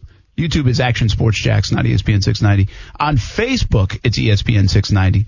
And on Twitter at Brent AS Jacks, which will uh, turn you right into Periscope as well. So uh, you can watch us, you can listen to us, and you can see the lid that Marcel Robinson now is trying to still wear even with headphones on. I'm gonna make this work. I I, I gotta make this work. It is one of the things about radio. Like I've tried that before. I, I was wrestling. Remember the cowboy hat? Yep. Yeah, I tried to wear the cowboy hat in Nashville that you purchased. That'll be making Have you worn the c- cowboy hat since Nashville? Twice. You have out in public in Jacksonville. Yep, I wear it in my house all the time too. Well, your house doesn't count. Oh well, I wear it out in public. That's not too. public. I wear it, wear it out in public as well. Where, I own it. like where? I own it. Uh, I don't remember where I went. I don't think I went to a store or anything. I think I might have gone to pick up my daughter from school maybe with it, and I don't remember the other time. But I know I've worn it out the house twice since. Did did people start singing the song Uh, you? once, just once. once? Like natural? Mm-hmm. It's a given. Always. That's, and now you get uh, we Now- got shades on too. Now we're ready. I'm not so so sure Scott's aware of the shades, but Scott's, Scott's aware of my swagger. Everyone, everyone's aware of my swagger. He's styling and profiling, man. See, Scott knows. Everybody knows this. uh, you've been out at OTAs Yep, all three days, right? You're a perfect attendance. I am. So is the sun. You- Are you are you complaining about the heat? Uh, no, not really. I mean, look, we all know that in a matter of you know weeks to a month, it's going to be terrible out there. This is pretty much like a warm up, so it's actually not that bad to be honest. Um, it's hot. It's Florida, people. Yeah. Stop complaining. Yeah, pretty much. I mean, it's beautiful most of the year, Yeah. and then in a couple, we're actually lucky it didn't get hot till now. yeah, I mean, we basically had one hot week up until now, I think, this calendar year, Mm-hmm. and we're lucky. But you know what? Suck it up. It's it's Memorial Day in Florida. It's going to be 90 degrees out, and next week's going to be 100. And that's what rather- happens. I would rather deal with 90 degrees today in the next few weeks rather than the negative temperatures that we experienced in Minnesota for those four to five days. Oh yeah, that was not good. All right, uh, what's your takeaway from the OTAs? Well, give me something. Give me something without giving too much. Um, you saw two big. You were there for the two big plays. I was there for how, the two How big plays. beautiful were the play from Nick Foles to Keelan Cole and uh, Nick Foles to Chris Conley for an 80 yarder? You said it was an awesome throw. Mm-hmm, I don't know if the Jaguars shot that, and we'll put some video out there on Jaguars.com a little bit later. They might Yep. already have. Yep. But uh, two beautiful plays. I think that the play from Nick Foles to Chris Conley was probably one of the best throws I've seen on that practice field in quite some time. Really It was uh, saying a lot. tight spiral up and down the field, hit Conley in stride, and it was one of those where kind of everyone was. We were along, you know, the the end zone, and some people were watching from the stands, but uh, everybody was out their seat. I mean, everyone just jumped up. Um, and the and the Keelan Cole catch was just as just as spectacular because it's kind of one of those things we've been wondering, like, hey, where's where's Keelan? There's been an APB out of him since the New Eng- the uh, New England game. Yeah. Um, been looking for him, and and this was a contested ball, which is one of the things that everyone knew that he can get out in space, he can run under a ball, but could he make kind of the tough catches? And this one, uh, DB was right there with him, and he snatched it from him. It's a great play. Well, and that's what the Jags. I think they've got a guy that can throw the football. And by the way, Nick Foles is not afraid to push it down the field. No. he loves it. Not at all. And I do think they need more of that. They need the guy going to play 50-50 ball. And Chris Conley earlier in the week went and got a 50-50 ball on the one play I think that was out. Um, and Dede Westbrook talked with us yesterday about he gives you a chance to make the 50-50 play. Yep. And then you see it again today. So if that becomes a theme, I like that, especially if various guys are doing it. You know, Mm-hmm. The the guy that's been able to do it that most notable for us is Allen Robinson Right. in a Jags uniform. I mean, Right. that year he caught seemingly everything to the point. What did we say? It was like 75-25 ball. Right. Because he because he was coming down more often than not with the with the football. They need guys to go make plays like that. You need that in the NFL. I feel like we talk about it every fall, and with the Jaguars, when when they haven't been good, it's like you you turn the TV on on Sunday night when we're done with a a long Jags day, mm-hmm. and all you see, maybe it's Sunday Night Football, maybe it's ESPN, maybe it's whoever, and, and you see "Look, this guy make a catch. Look at that catch. Look at this play. Mm-hmm. It's like, okay, like we can talk about the quarterbacks all we want, but those aren't necessarily great throws. Right. That guy's going to make a play. Yeah. And so I, I like the fact that we've seen a little bit out of that. And you've already, I've said it enough. Yeah, I'm not putting too much stock in this. I'm not saying they're going to do it in September. Right. But if we can trend toward that around here in Jacksonville with guys making plays, that would give, I think, me at least a little more faith and confidence in this offense. Yeah, and I think uh, I was thinking about this earlier today because uh, guys that we had not, not seen make plays uh, have been making plays. Obviously, Keelan being one of the big guys, and, and uh, DJ Chark's made some some plays uh, in the OTAs. I mean, it's kind of one of those things where I'm one of those guys where I don't take much stock in it. They're basically wearing you know shirts and hats Yep. for the most part, but at the same time, Not your kind of hat, but well, you know, not not as stylish as me. But at the same time, you don't you you want to see them look good, and it's okay, yeah, it's OTAs, but you don't want to see them look bad. Yeah, if they look fair. bad in OTAs, then you're really worried. yeah, that's a good point. Um, but along the lines of the whole playmaking thing, I think now, and look, I mean, we love Blake, we want everything to work. I think there's a little more. It may not necessarily be pressure, but I think for the guys that are lining up with Foles, I think there's a little bit more of an emphasis like this guy is, you know, Super Bowl MVP. He demands greatness. I got to step my game up type of thing. And I don't think we would have, we don't really have that with Blake just because it was kind of, you know, you know what it was. Yeah, that's that. I like that. I like that take a lot because you got me thinking, and I feel like again another guy we say that to. Like Seattle hasn't always had a great receiving core. You No, know, Doug haven't. Baldwin's good player. Yes. Uh, no longer going to be there, but they haven't had a good, great receiving core. No. Not, not, they haven't had the Odell Beckhams, the DeAndre Hopkins. They haven't had those guys. But it feels like they make plays for Russell Wilson. They do. And when you have that guy Mm-hmm. that has an expectation and also isn't afraid to tell you about it too, Right. you know, then he raises your level of expectation, raises the standard. Mm-hmm. Uh, and that's a, that's a good point. You know, I, I don't necessarily need the guy that's going to yell at you Right. like Dan Marino if mm-hmm. you miss, or probably a Peyton Manning if you don't make the play. And I'm not sure Nick Foles is that guy. Yep. He's going to let you know about it, and you're going to know about it, just maybe not as vocally and loud and, and, and obvious as some of those guys that I just referenced. But I think you brought up a really good point. This this guy probably demands a little more excellence. He demand we no doubt he demands respect, and it goes back to my overall riding theme this week when it comes to Nick Foles and Jacksonville. Is this is his football team? Yeah. It's nobody else's football team right now in Jacksonville than Nick Foles. Yeah. You know what I it is, man? that. It's, it's that point you brought up earlier again. It's the maturity. It's not coming out with bluster. It's not coming out with swagger. It's coming out with confidence and expectation, but maturity that says, you know, you can do this. You can be this guy. I've been this guy. I know what it takes and I see it in you. You're this guy. Let's go do this. Yeah, and and uh, as I said earlier in the week, the last decade haven't had that because you've had 21, 22, 23, 24 year old guy on his third or fourth offensive coordinator uh, that is still trying to figure it out Yep. and can't demand that if you're trying to figure it out still. No, no, I agree with you. I mean, it's just like um like we talked about when Calais got here. The defense elevated when you know Calais, and we have we have guys that that come in here and say, look, if you want to get to this point, this is what you need to do. And all those defensive guys, they bought in, and what happened? Immediate, you know, the defense is like. Know, the best thing we've seen around here in some time. And on offense, we just had, like you said, we just haven't had a guy to come in here and be that guy. Yeah, and uh, well, it looks like Nick Foles is that guy right now, and and uh, what it means we'll see. But obviously, a few good plays on the football field in the first week, including today, two big ones. Uh, one to Chris Conley from about 80 yards, and then a 50 yarder uh, to Keelan Cole. We saw another Conley play earlier in the week. Uh, I'm going to check out Jaguars.com for some of the video elements of that. Uh, you should too. I, I don't know if they'll put that out there. Some of the video they put out, some of they don't. Yep. I would think that's one or two plays you might want out there. Yeah, I think that that uh, we haven't seen a, a slow mo tight spiral in quite a while, so that one might make the reel. uh, fair enough, I guess. Uh, stop all the Blake bashing. I mean, I come love on. Blake. I love Blake. Blake's, Blake's my guy. You know that. Uh, hey, how about a, a little more? Well, definitely going to talk a lot more football. Austen Lane joins us from Vegas again at 5:15. Uh, maybe a little balling and falling. I, I, I have a question about the NBA that it kind of drove me nuts yesterday with the All NBA team. Two things I thought were really strange. Uh, I want to talk about it for a couple minutes and then back to football. It's coming up next on ESPN 690.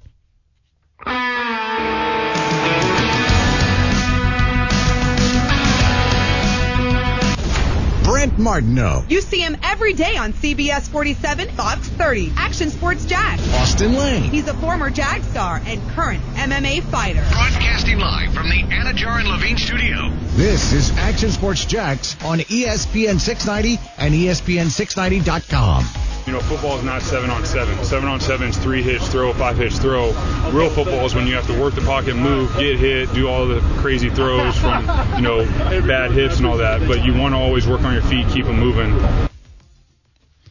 Well, there's Nick Foles, Jacksonville Jaguars quarterback, and uh, hey, he understands what this time of year is, and and I think that entire football team does. Um, part of the pacing of the calendar year in the NFL, and uh, Nick Foles has to do that uh, along with everyone else. That uh, one other thing you can't. Uh, it hit me again today. It keeps hitting me about this football team. When we talk Blake Bortles, we talk about three or four offensive coordinators. Yep. Nick Foles doesn't have to deal with that. He doesn't. I mean, Nick Foles. See, I always talk about in life. Forget about in football. You you have to be put in a situation to be successful. You know, if if we want this radio show to work, we gotta be we gotta be we can do all the things we can do, but we gotta be put at least in a situation to be successful at it. We got the the mic's got to work. you know, That- that is important for radio. thi- things like that. You know, in, in any line of business, in any line of work, if you have to, you have to have that collaboration, all that stuff. Mm-hmm.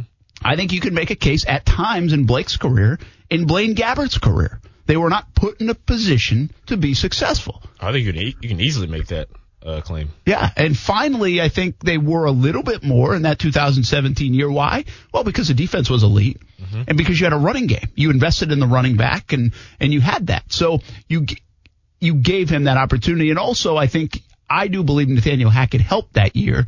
Being the offensive coordinator because there was familiarity for Blake. The one time in his career in Jacksonville, he had some familiarity. So it hit me again today as we were discussing it uh, before the show that man, this guy's put in a pretty good situation. He's got the defense, right? He's got, well, a, an offensive line that's been invested in. A lot of dollars with the left tackle, I mean, left guard and Andrew Norwell, Brandon Linder. Uh, you got to hope for some health. And, you know, they did some things at right tackle with Jawaan Taylor and even some other free agents, Ogbuehi to name one. Um, but really that offensive coordinator. Now, I don't know if he's been put in situation to be elite on offense because I don't think they have enough at tight end, and I don't know if they have the the kind of the guy they need at wide receiver. So mm-hmm. I'm not saying he's been put in an unbelievable situation offensively. I just think he's been put in a good situation, especially that relationship with DeFilippo. Yeah, I think I would say that he's he's much better off and much farther off than any quarterback, any new quarterback going into a new situation that that comes in with a new coordinator. Mainly because obviously with his you know history, his track record with DeFilippo, he knows what he's good at, physically what he can do, what he prefers, what plays he likes, what plays he doesn't like, and and he can kind of design. DeFilippo can come in here and design this offense around, you know, knowing those facts rather than, you know, OC coming in who has no idea other than what he's seen on tape. DeFilippo has seen him in person, in practice, seen what, you know, his kind of tendencies and everything. And, and it kind of makes, you know, the installation process obviously easier for the quarterback. And even like someone like Chris Conley, he said when he came in that him, or yesterday when we talked to him, that he has kind of these signals and his hand signals and his calls and everything like that that Conley knows that's kind of has him at an uh, not necessarily an escalator rate, but it, he's in a better position. It's not brand new for him. Yeah, I, I think it's it, it, you can't understate those things because of relative to what we've experienced around here in Jacksonville. Not we, I mean really those guys, but what we've seen, and, and it's just a different situation at the QB spot. And I have said it multiple times on the show. It's it's about as different all going all the way back to Brunell as we've seen. It's a again Garrard had some things that were good, and, and then he also had a really good year.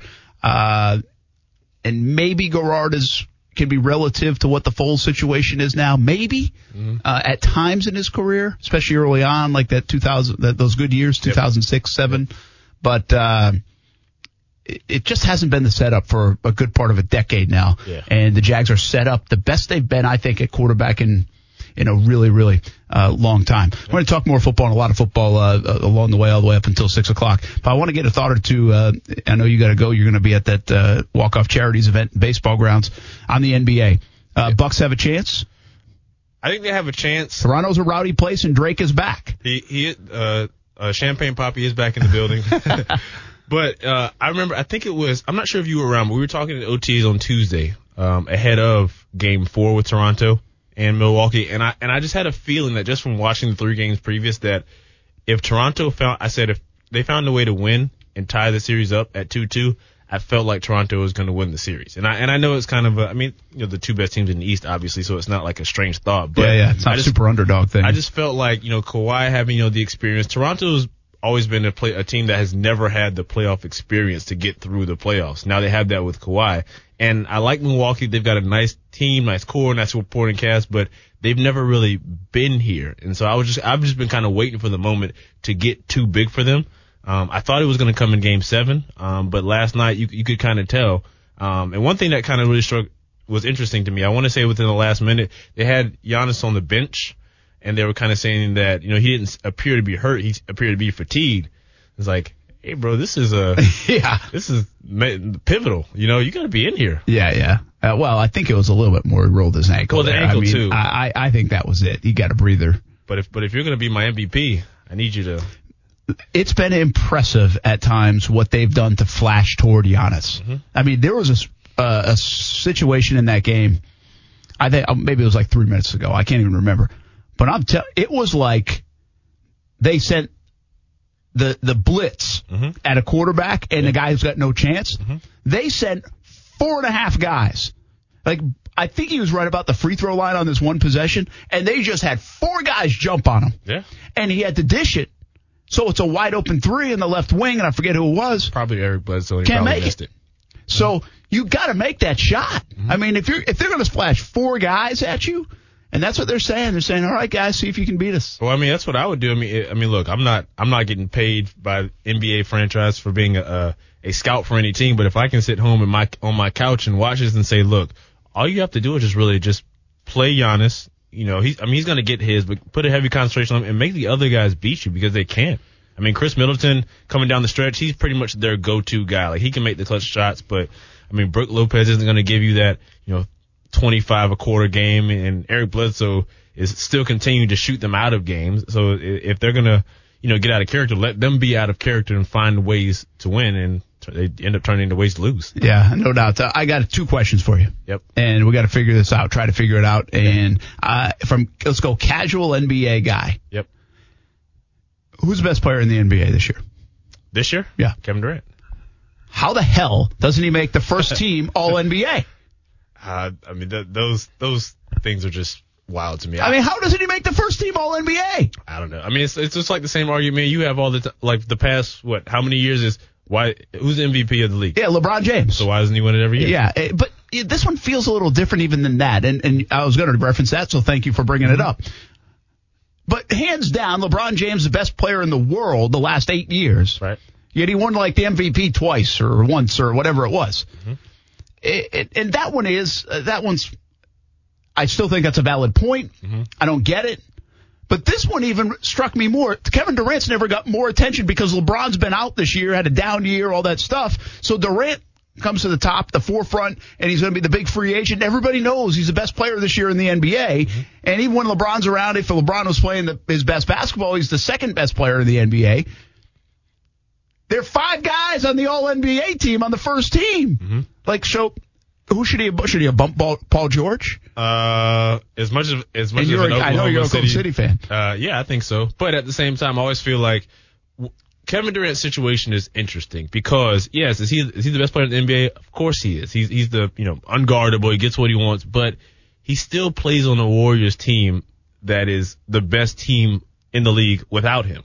So it's kind of like uh you, you Yeah. I guess it's kind it's kind of Yeah. a, a, a double edged sword because you want to say yes he's the best player, but he he he doesn't really. Some I've heard someone say he doesn't have to try. Well, he has to try. I mean, that's why he does what he does. But at the same, he's not going to get the same type of you know notoriety for what he does as if he played for, like Giannis is you know talking about as the MVP because he's playing in Milwaukee. Yeah. Well, and and you know what? In a way, I get the MVP or lack of MVP talk for Kevin Durant Mm-hmm. because of your point.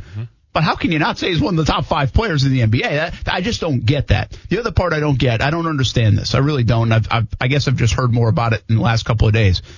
Like uh, Klay Thompson doesn't make the third team, so now he can't get the max max contract, Supermax, but he can get the max contract, which will be about a thirty million dollar difference. Mm-hmm. So I've already found out that the NBA can't really can't really crown the real MVP. Right.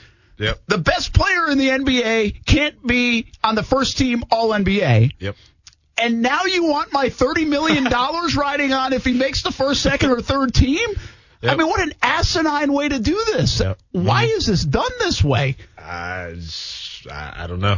I don't know. I I, I, I want to say that. I mean, it's not really a parody thing because it, it's all opinionated. It's all writers and everything that kind of sits down and kind of discusses these things. Sometimes I think a lot of that, you know, first team, second team, third team, that stuff gets uh, completely overthought uh, when they're picking these guys. Because there is absolutely no way that Kemba Walker should be on any team before Klay Thompson. Just n- no, Yeah. no. And, and, and by the way, the Kemba Walker, th- Walker thing now is a big deal for Charlotte, right? Yeah. Because of the max dollars. It might give Kemba Walker leverage. And obviously potential for a really, really big contract. I've never, I, I, I can't even equate this to anything in sports where like your all rookie team, all NBA team, your all whatever team dictates how much more money you might make, Yeah. eh, which is such a subjective thing when it comes to awards. And I think if I'm not mistaken, It's actually probably the stupidity of teachers being paid on kids' test scores. But I, I I'm going to get political here, so I don't want to do that. But that's stupid too. Yeah, I think that the Supermax, the, it's it's very specific, um, and the qual what you how to qualify for is is very like intricate that not many players really even qualify. I think I think I want to say maybe like four or five people. I think Russ uh, Westbrook he got the Supermax. Yeah. But other than him, like maybe three or four, maybe Steph, maybe James Harden probably got a Supermax. But it's it's one of those things where it's you probably don't really know what the criteria is. I was going to say I'm probably more ignorant to it than I should be. I got to understand why that that whole thing, but face value that makes zero sense. And Yeah. to me, if something logically makes no sense, there's something wrong with it. Uh, and, and there might be a deeper reason for it, or there might you might be able to argue against for it. It it still makes zero sense. Yeah, I, I, yeah, I don't, I don't really know how, how you really decide. I've always been one of those guys where the NBA first, second, and third team, it, it's, I, it's, it's all opinions, obviously. But I, first of all, I think it's wrong half the time for the most part. Um, typically the second, the first team is usually okay because that, that was, what's that? Best player at their position. That's the first team. But the second and third is when it kind of comes into play. Like, look, I love Kim Walker to death. I've loved, you know, his game since he came in the league. He just never had anything around him, obviously. But Klay Thompson is, is probably the second or third, if not the best two-way play shooting guard in the entire league. There's no way he should be not be on an NBA first, second, or third team. And it possibly cost him thirty million dollars. Yeah. Now I don't believe when they, not- they asked him, he said, uh, rings are more important. Yes. Klay, you got plenty of rings, man. Thirty million dollars is thirty million dollars. Well, oh, by one hundred ninety million dollars is a lot of money too, instead of the two twenty one. That is true. That is true. it's, like- it's still a lot of money. fair point. Uh, but it, it, it was crazy. I, I was surprised at that. Yeah. I, I don't pay attention to the ins and outs of that. It, it it just really came up in the last couple of days, and I was like, "What are we doing here?" makes laughable. makes no sense. Uh, all right, we'll see you over at the baseball grounds. Yep, you will. First pitch, walk off charities, and uh, I got. Here's the good news. When Dan hits, Mm-hmm. you won't really have to follow much past the pitcher's mound. But you Okay. better have that extender on when I hit. You know, I think I've had the extender on the past three days, so I think we're good. Foot, between football, softball, and, and baseball, I think we're we're pretty much extended out. Uh, we are loaded up. Uh, I have to send an email to the producers tonight. We need a lot more time. We got a lot going on local sports today. We're all over. I'll give you an update on the JU baseball game. Creekside was down six to nothing in the state championship game. We'll see if they can rally. Softball tonight. Oh, home run derby. Jags talk. Let's get back to Jags talking. Maybe a little balling and falling next on ESPN 690. Now, back to Action Sports Jax on ESPN 690 and in the TuneIn Radio app. CM Punk joins us right now. We really appreciate you joining us on the show, man. Thanks for hanging out for a few minutes. Oh, no problem. As long as we're not going to talk about golf, and I'm, I'm here to talk about hockey. My man. So uh, aren't hockey players good at golf? no, but you know, you know, I mean, if you're a good hockey player at golf, it means you probably haven't ever made the playoffs. Brent, I hate to tell you, man, but Happy Gilmore was not a documentary. that was CM Punk and uh, on the show yesterday, Action Sports Jax on ESPN 690. Had a lot of fun hanging out uh, with CM Punk, acting career, MMA, big wrestler, of course. Had some comments, by the way, on All Elite Wrestling and Double or Nothing coming up this weekend. Uh, talked a little bit about a comic book, new movie coming out. I mean, we had it all yesterday with CM Punk. that was a lot of fun. He's all over the place. The man is bad and nationwide, and it's just an example. You never know who you're going to hear. You never know what's going to happen on Action Sports Jax. Yeah, and was we are a little we were a little curious. Like, is Austen going to run into him in Vegas? Is that part of the? Could that be a little bit of a turn? Because he was traveling to to L.A. yesterday. CM Punk was. It was So- something he could neither confirm nor deny and would not We particularly address, though he did wish a lot of good faith towards the uh, AEW promotion and um, All Elite certainly throwing out all the stops to make something happen this weekend. Our man Austen out there checking it out. Hey, uh, looks we got some comments on the Periscope feed, and Tristan says Axemen have their first game of the season on Saturday, defending national champs. So uh, I think that's over at UNF, uh, which it usually is. So good luck to the Axemen. Shout out to my boy Thor working hard on their squad. Ah, very good. You've got some uh, connections over there. A little bit, a little bit. Might be able to talk something up for him. I wonder how like football players, like like NFL, like Austen or somebody would be at rugby. It's like a different look. Like rugby, to me, rugby players look more like wrestlers. You know, I'm talking like high school wrestling, college wrestling, not like WWE wrestlers. Uh, than like football players. You know, in terms of build and body. Now, the NFL comes in all different shapes and sizes, and I'm sure rugby comes in all different shapes and sizes too. But my mind has the rugby I've seen. It feels like more of uh, the guy that's going to grapple with you on the mat.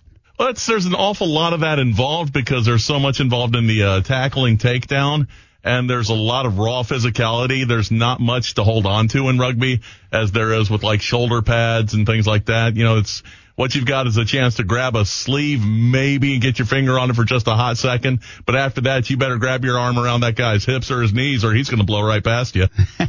Absolutely. Hey, welcome back to Action Sports Jackson, ESPN 690. A couple minutes want to do balling and falling. Five o'clock hour, we're going to hear from Gardner Minshew. Also, I want to talk a little bit more about Leonard Fournette and the relationship with Terry Robiskie and how much that could help Leonard Fournette in 2019. And we'll also go back to Las Vegas with Austen Lane. And I hear that he caught up with the world's strongest man. True story. Is that a true story? Mark Mark Mark Henry Henry. had the uh, record for powerlifting. Uh, talked to, uh, I believe it was like an Olympic athlete at one point, and a big time star in World Wrestling Entertainment. Uh, but yeah, credentialed world's strongest man. Ah, so how about that? Austen actually is doing work out there. Breaking news. All right. The balling for me is it's too bad the Bucks didn't win last night because Toronto has Drake, which I don't know if that's a good thing or a bad thing. I think that's a mixed review. But the Milwaukee Bucks have this chugging a beer thing down, and it's a lot of fun. Where the Green Bay Packers, uh, uh, David Bakhtiari, um, who's the Packers lineman, he did it like two, I, I would say a couple weeks ago. This kind of started. I don't know ex- when the origin was, but it got kind of hot and going when he chugged. Like the camera was on him and just chugged two, like looked like 16 ounce beers, right?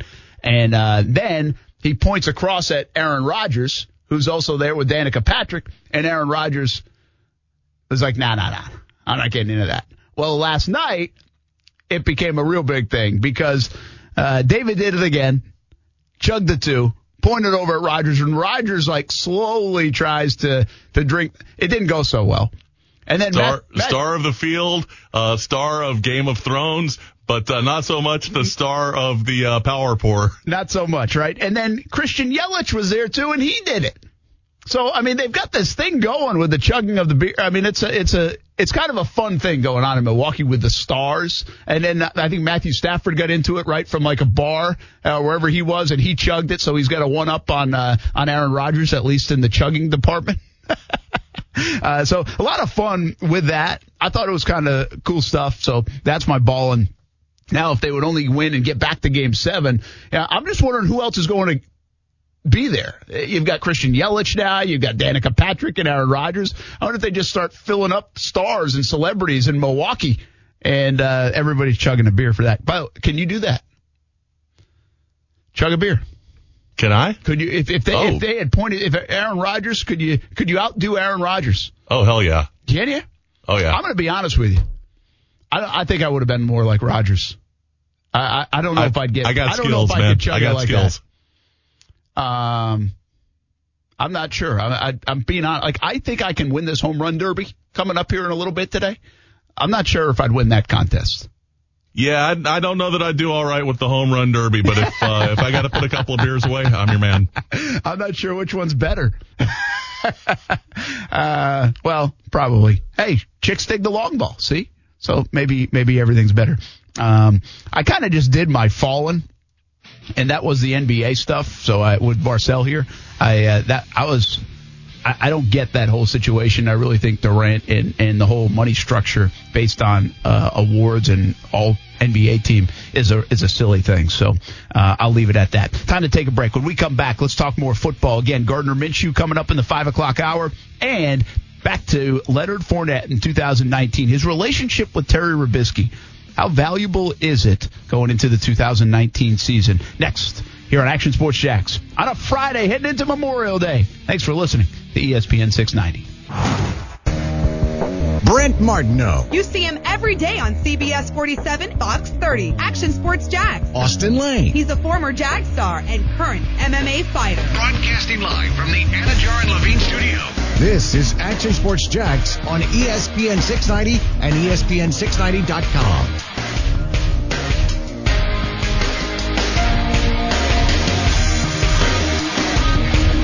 Yeah, I mean most definitely because, uh, like I said, it's uh it's hard to make it out that city, man. And uh, for him to be doing what he's doing, he did it at a higher level for so many years. You know, I respect that. You know, and the same, I feel like that's the same for me. You know, making that one from he respect what I'm doing, and uh, the kind of just gel together.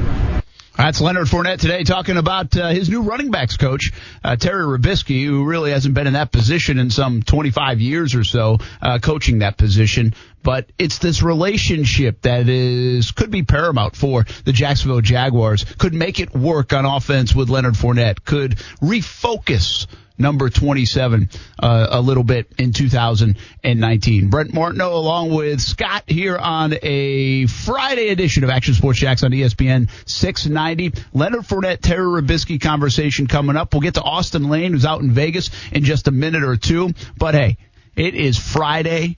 If you didn't think summer was here before, summer is here. Memorial Day weekend. Hopefully you're getting a good start to your holiday weekend. Have some big plans with the family, maybe some cookouts and fun. Maybe hit the beach or boating. And if you're doing that, you're probably doing it in style with a little happy hour horn at five o'clock on a Friday.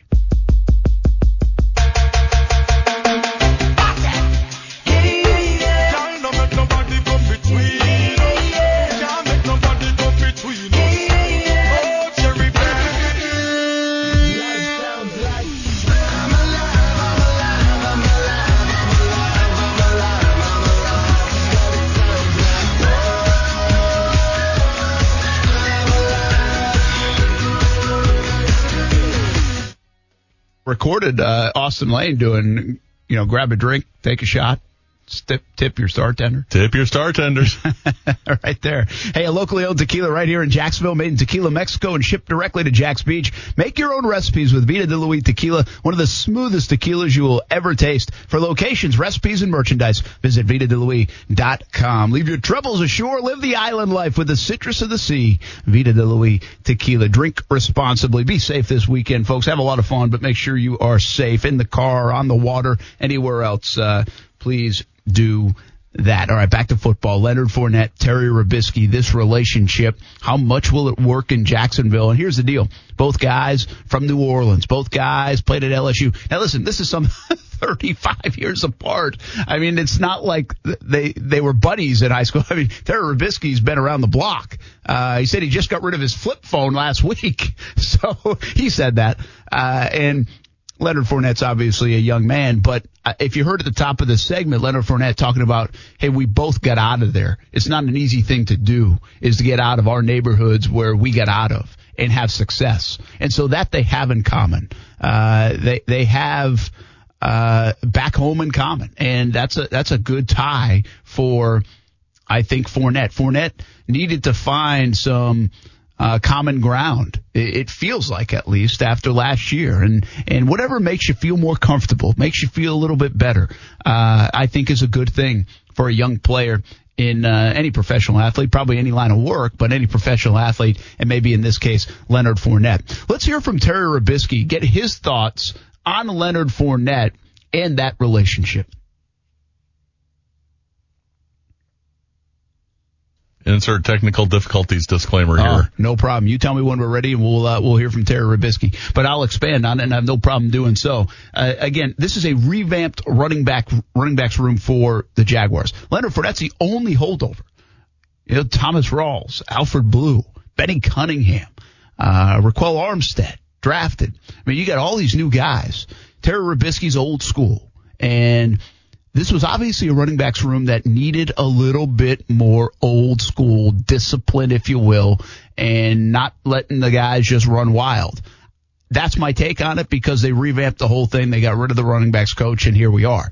And so bringing an old school mentality, bringing a little bit more discipline, and then bringing that common ground to the guy that's going to be your bell cow, the guy that's going to get the ball 80% of the time, guy that has to stay healthy and be effective, as you heard from John DeFilippo earlier in the show, is – this guy, we have to have him play well. We have to have him play. And if we're going to be good on offense, it's going to be because of Leonard Fournette. That's the feelings of John DeFilippo, the offensive coordinator, and Terry Robiskie can uh, can really help make that happen for the Jacksonville Jaguars. I don't know how much a position coach helps a certain player week in, week out, year in, year out. Uh, name your guy. Name like I think I think Keenan McCardell really helps those young wide receivers. I really do. Uh, I thought Pat Flaherty came in with a pretty good resume to help the offensive lineman of the Jacksonville Jaguars, but now Tim Warhop comes in and people are raving about him and think they, they can get more out of this offensive line. I mean, Flaherty, in my opinion, was stuck with a pretty tough spot. He had 16 offensive linemen play, but they obviously saw something that they could get more out of Warhop. So maybe Warhop gets these guys playing well. I, I think the best, one of the best examples of, of saying, hey, a position coach really can make a difference is probably up in New England.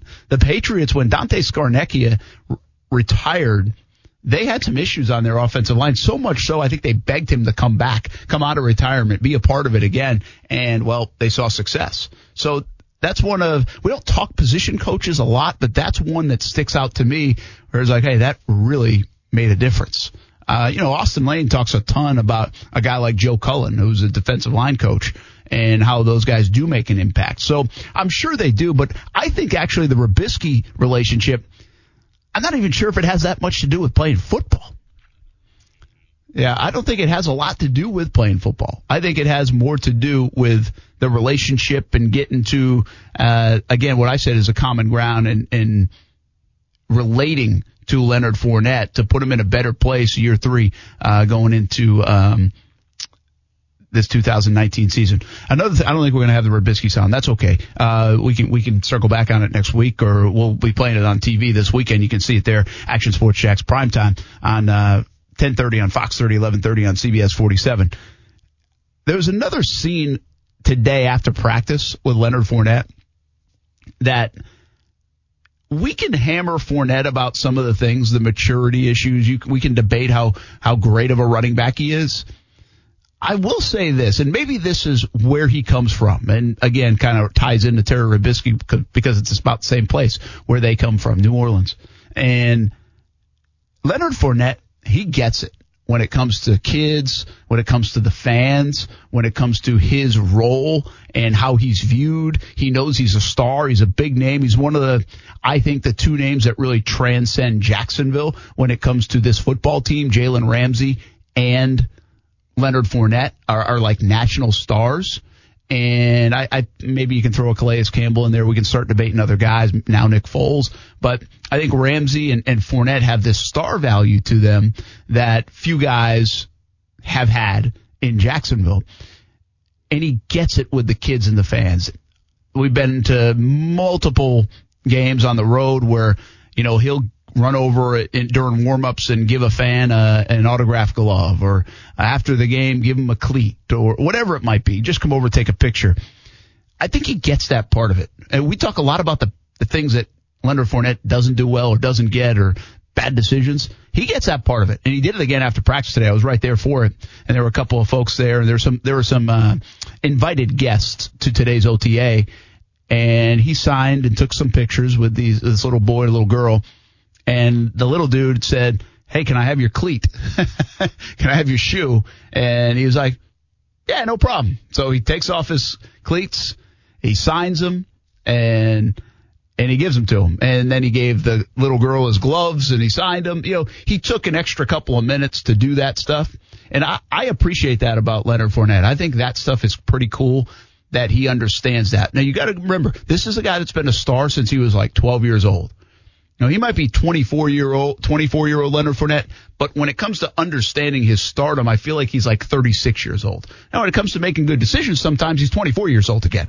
But I think he gets that part of it. And I think that's kind of cool that, that he does. Well, he's, he's using that. his celebrity for good in that respect. You know, he's, Yeah. he's building a fan base because this little moment's going to make a fan for life. This is something that's going to touch somebody's life right there. But it also reminds him that he's not too big to talk to people, to be a friend, to, to come by and, uh, give a moment back to a kid that's just staring up at him with wide eyes. And he's like, you know, hey, I remember what it was like to be a kid too. I remember what it was like to have heroes and, hey, you know, it's, it's thank you for believing in me and, and here's a little something to show appreciation. Yeah, and he and, and the reason I bring it up a little bit, I have video of it on Twitter um, at Brent AS Jackson. You can see it, but it's not a one-time thing with him. That's my point. I've been around it enough where he does more of that. It's not like a PR guy just came over to him and prompted him to do it. Like he took extra time. Uh, you know, guys had their time is their time, but he took some extra time today to do that and didn't say, "No, I can't give you my cleats." Or anything. He, he gives you everything. I mean, and by the way, that turf, he even mentioned it was pretty darn hot once he took those shoes off, uh, because it's 90 plus out there on the field today. So I thought that was cool. And it, there's, I, I think we talk negatively about Leonard Fournette, and I've been, I've, I've done it at times. I mean, I, I thought last year was miserable. I, you got a captain, uh, uh, you got a C on your jersey. Last year was not a good look for Leonard Fournette. I I'm not talking about speeding tickets and suspended licenses and stuff like that. I'm saying on the field. That that that C on your jersey elevates you. Uh, you have to you have to be viewed differently. You have to view yourself differently, I think. And that scene with him and Yeldon at the end of the year on the bench was not a good look. But I also have said we don't give him enough credit for what happened in 2017. And 2017, in my view, if you have Deshaun Watson, heck, if you have Patrick Mahomes, 2017 does not happen. 2017 happened in a lot of respects. Early in that year, things changed because of number 27. And I'm not, I did not just say, so don't, don't take this the other way. I did not just say this team was better off for the next 10 years having Leonard Fournette instead of Patrick Mahomes. I'm telling you, the third trip to the AFC championship game in franchise history, and now they're in 25 seasons of this franchise. Does not happen without Leonard Fournette. And I don't think you could have put any other player in that draft in there, plug him in for the Jags in 2017 in that singular season, and they would have gone. I think he meant that much to the team, that much offensively, and that much of a threat, especially early on for teams to game plan and have a weapon and take some of the pressure off Blake Bortles. And I do think he also gutted stuff out in the postseason. He toughed it out in the postseason. He was playing hurt. Uh, so it's not all bad on Leonard Fournette. That's my point. And I think we have to remember that. And I wonder where it goes. I think you're going to get a Leonard Fournette playing with a big chip on his shoulder. I think 2019 is going to be a big year uh, for Leonard Fournette.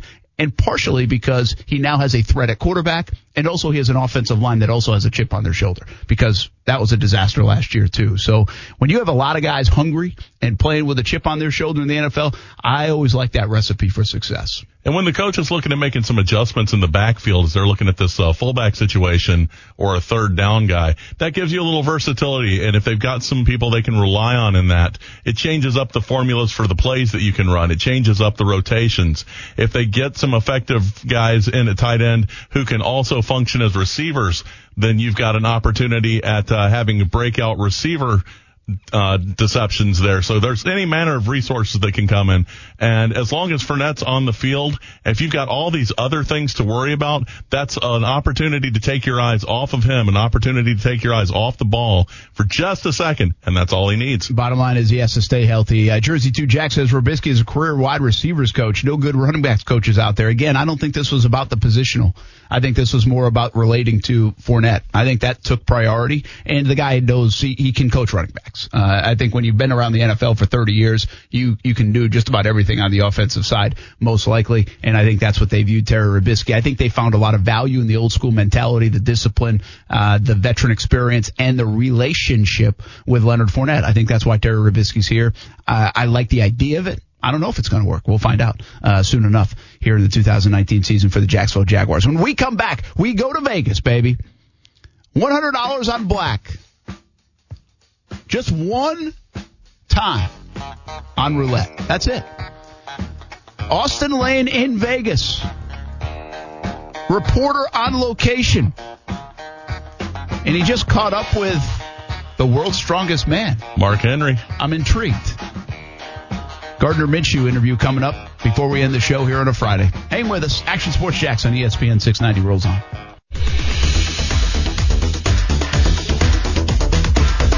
Hey everyone, Jawaan Taylor here, University of Florida, and you're watching Action Sports Jax. Go Gators. He, he crazy for number one. I'm gonna start out with that. He's just one of a kind, kind uh, man, you know. Uh, but he loves football. Uh, he takes it very serious. You know, trying to get everybody on the same page. And we, we believe in his his chemistry he's trying to build with us, and we're just gonna flow with it. You know, me, him, and Nick, B. Linda, all the, all the guys on the offense. Uh, we trust him, and he trusts us. That's Leonard Fournette talking about John DeFilippo as he started that soundbite with, he's got a little crazy in him now.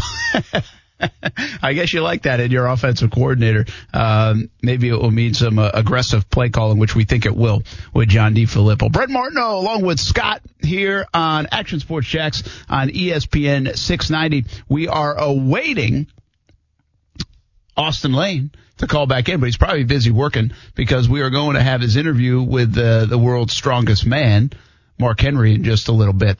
But before we do that, Scott, while we hang on because he could be tied up in Vegas, let's call a little bit of an audible.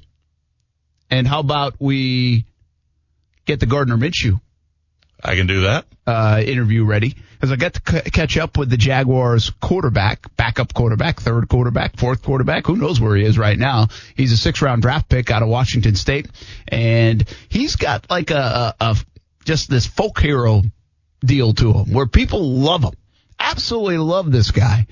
And I spent some time during the interview kind of trying to figure out why, asking why, and uh, no disrespect, just like, well, it, it's got to be more than the mustache. I mean, he's got a stash, but if if people loved you just for a stash, I think I'd grow one too. Uh, here's my interview with Gardner Minshew.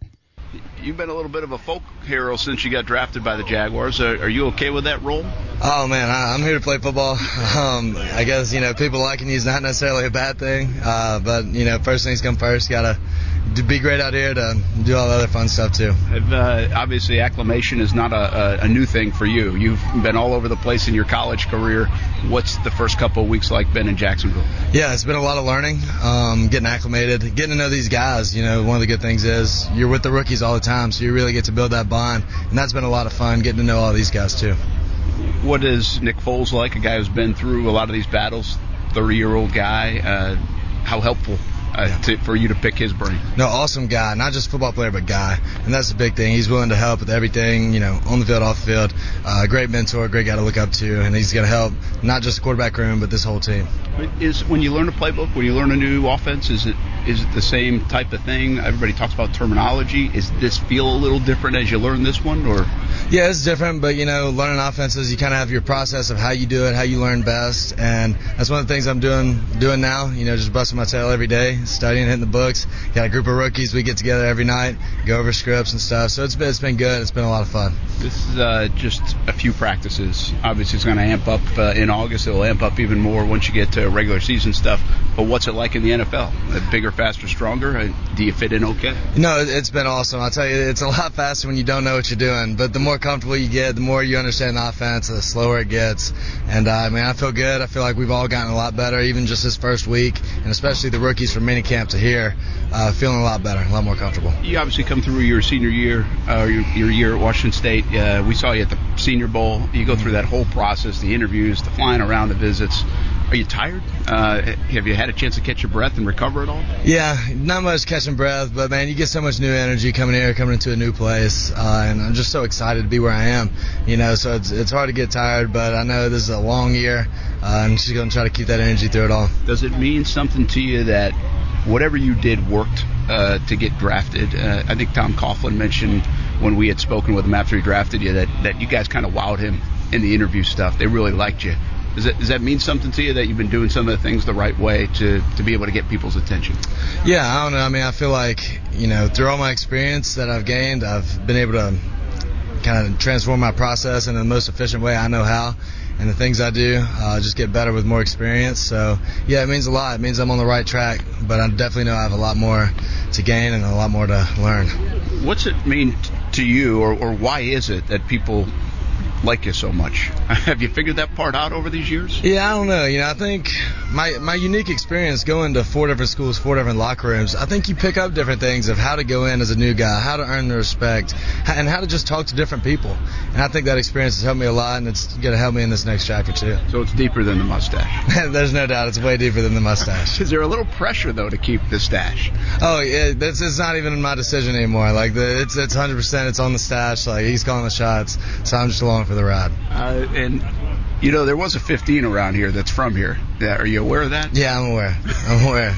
Did anything go into 15, or is there something special? Um, no. I mean, this is, this is what they gave me, and I'm definitely you know honored to rep it. So we're here. Yeah. Uh, one last one. Jacksonville probably a new part of the country for you, and you've been all over, East Coast to West Coast. Uh, what are your first impressions? Oh, I love it, man. I, I, like having things to do. I like going to the beach. I like fishing. I like, you know, you can go hunting right up the road. So for a guy like me, I don't need the biggest of cities, but no, it's a city I really like and look forward to growing in it. Good luck, man. Yeah, thank you. Appreciate the time. Appreciate it.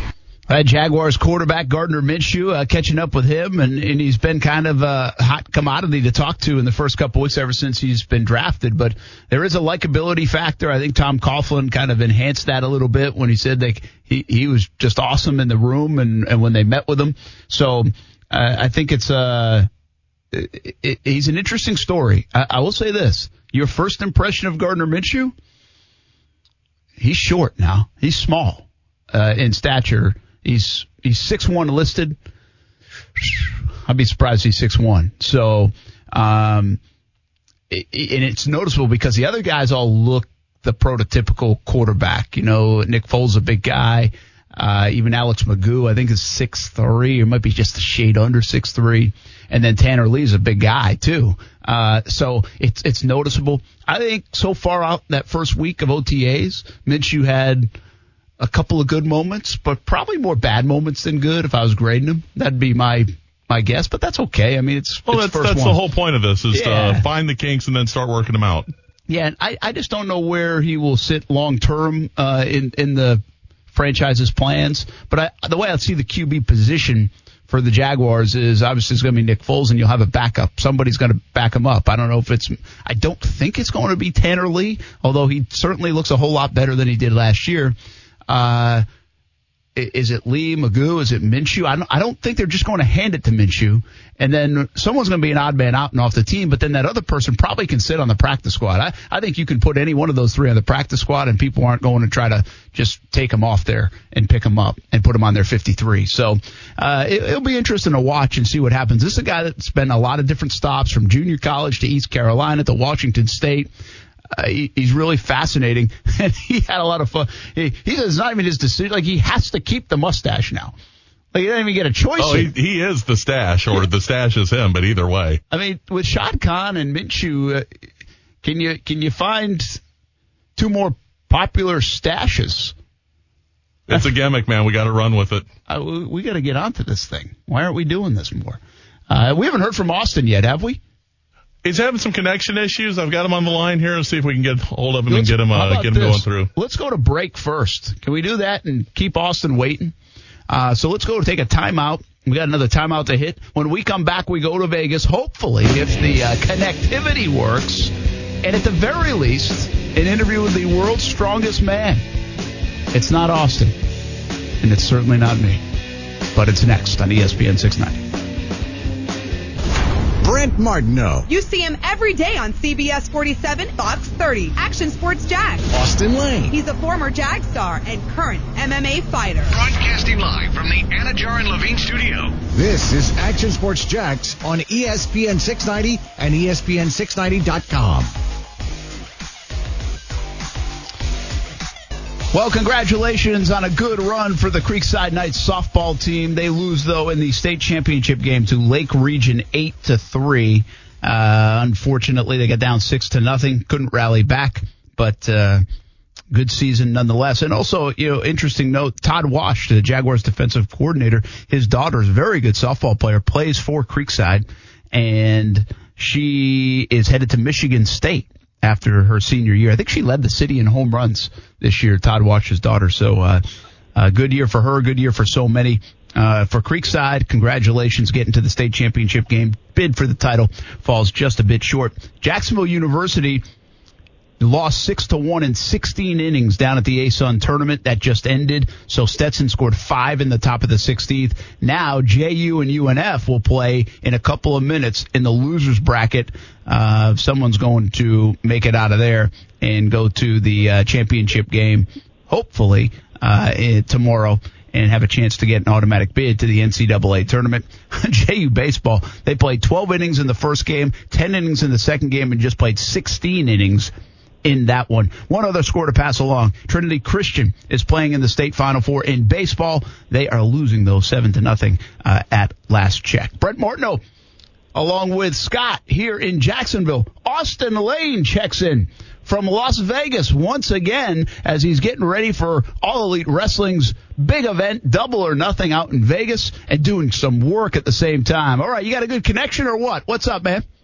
Yeah, yeah, we have a good connection now and everything. I'm sure there's a lot of people on their cell phones right now, so I had to find, I had to, I had to use one of my buddy's cell phones, but we're all good and ready to rock, Brent. So this is a huge event for All Elite Wrestling. Do you think Uh, you you explained to us when you you got on with us earlier in the show? There were a lot of people on the plane when you landed. There were people in the airport. You can tell the All Elite Wrestling fans are out there at this event. You think this is off to a good start in terms of how big of an event this is going to be?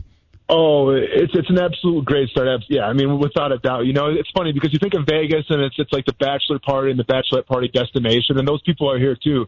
But this is the first time I've been to Vegas. I've been here about five times now, where I've seen wrestling shirts. I've seen the All Elite wrestling shirts. I've seen the Chris Jericho shirts. I've seen the Kenny Omega shirts. I've seen the I've seen the Young Bucks shirts. So it's kind of a cool scene to see in Vegas because it's not something you see every single day, right? So uh, it's kind of a different change of pace, I think, for Las Vegas, but it, but it's a really cool thing to to, to, to witness here. Yeah, that's uh, good stuff. And and you got big names because of this Starrcast, which is totally different than the AEW Double or Nothing. It was it obviously was planned to coincide with this, though, right? Yeah, yeah, exactly. So basically, what Starrcast is, it's just one giant convention. Now, it is featured by all the all elite wrestling wrestlers. Um, uh, there's going to be a weigh-in tonight. Actually, I want to touch on the weigh-in a little bit here, Brent, too, because I kind of have a little prediction, and, I, and I'm trying to find uh, Tony Khan here because I think Tony Khan is about to do something here with this business um, that we haven't seen in a long time. So we'll touch on that a little bit. But getting back to Starrcast real quick, it, it is a giant convention. So you see wrestlers from every era. Uh, you see the all elite wrestling wrestlers. You see um, you see guys from the WWE as well. I got an interview with Mark Henry. Uh, I spoke with Ken Shamrock, the world's most dangerous man. Um, I talked to our friend, the Demon Bunny Alley. She, she gave us a great interview as well, so we'll share that later. Uh, so overall, pretty good first day so far. So, all right. Well, you you teased a little bit. What are you talking about I with did. Tony Khan? And what, are you what are Yeah, you well- smelling here? Well, yeah. So I want to talk to him because no one's really mentioned this yet. Um, and even people that I've talked to, the fans of, of, of all elite wrestling haven't really mentioned it, but, um, kind of the trend that I've been seeing from all the wrestlers from AEW is, uh, they're all working out, but they're all, uh, it seems like they're all trying to cut weight. You know, um, even in their, some of their hype videos and everything, it, it shows them talking about cutting weight and getting into shape. Um, we had Hangman Page in the studio, and he was very adamant about that. And with the weigh-ins here, you don't traditionally see weigh-ins for professional wrestling, right? So what I think's uh, going to be announced here, maybe tomorrow or maybe down down the line, we'll see.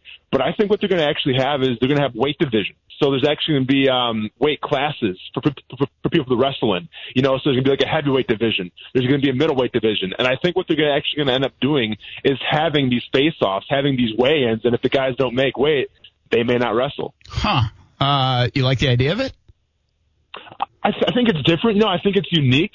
Um, I think it holds the wrestlers accountable. So uh, I'm all for it. And you got to keep in mind too, Brent. Here, this is uh, all elite wrestling, where every every win or loss is going to count on your record. You know, I mean, traditionally professional wrestling, you could win one week, you, you could lose the next week, and it didn't really count for anything. But what, what Tony Khan's trying to do is he's trying to make those wins and losses count. So what I see happening too is you know making the weigh-ins count and be uh, uh, holding guys accountable as well. There's going. What other twists are we going to see in this wrestling? I heard some like, it, will will Tony take his analytic background and, and kind of what he's done with Jaguars and putting that into use?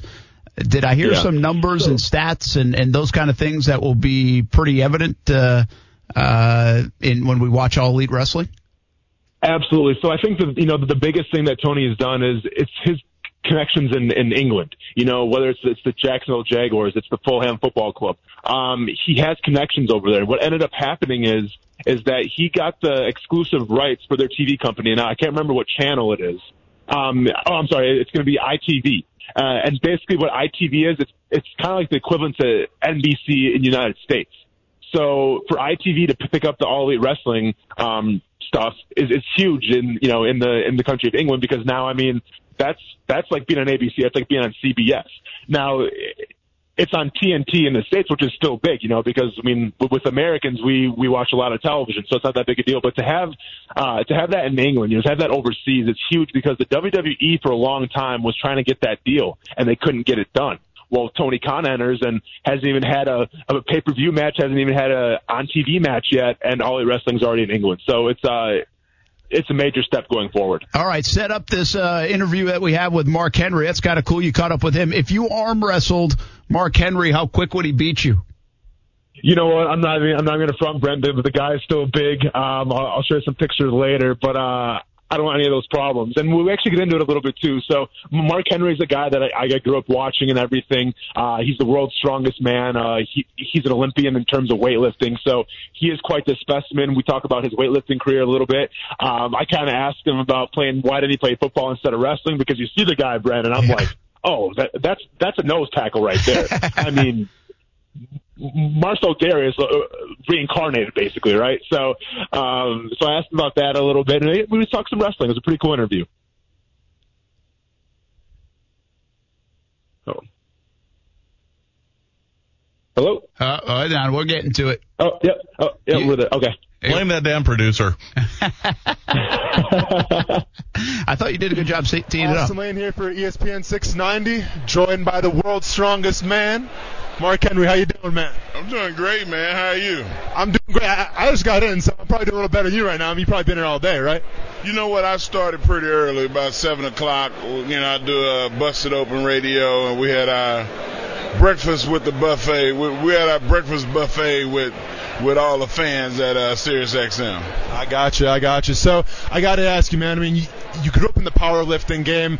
Uh, I spent five years in the NFL, okay, and and I see you and, and I see your frame, and I'm like, how didn't this guy ever play football, or how, how didn't you make it to to the NFL? I mean, was it just more of the wrestling career path for you? Or what what what was the decision there?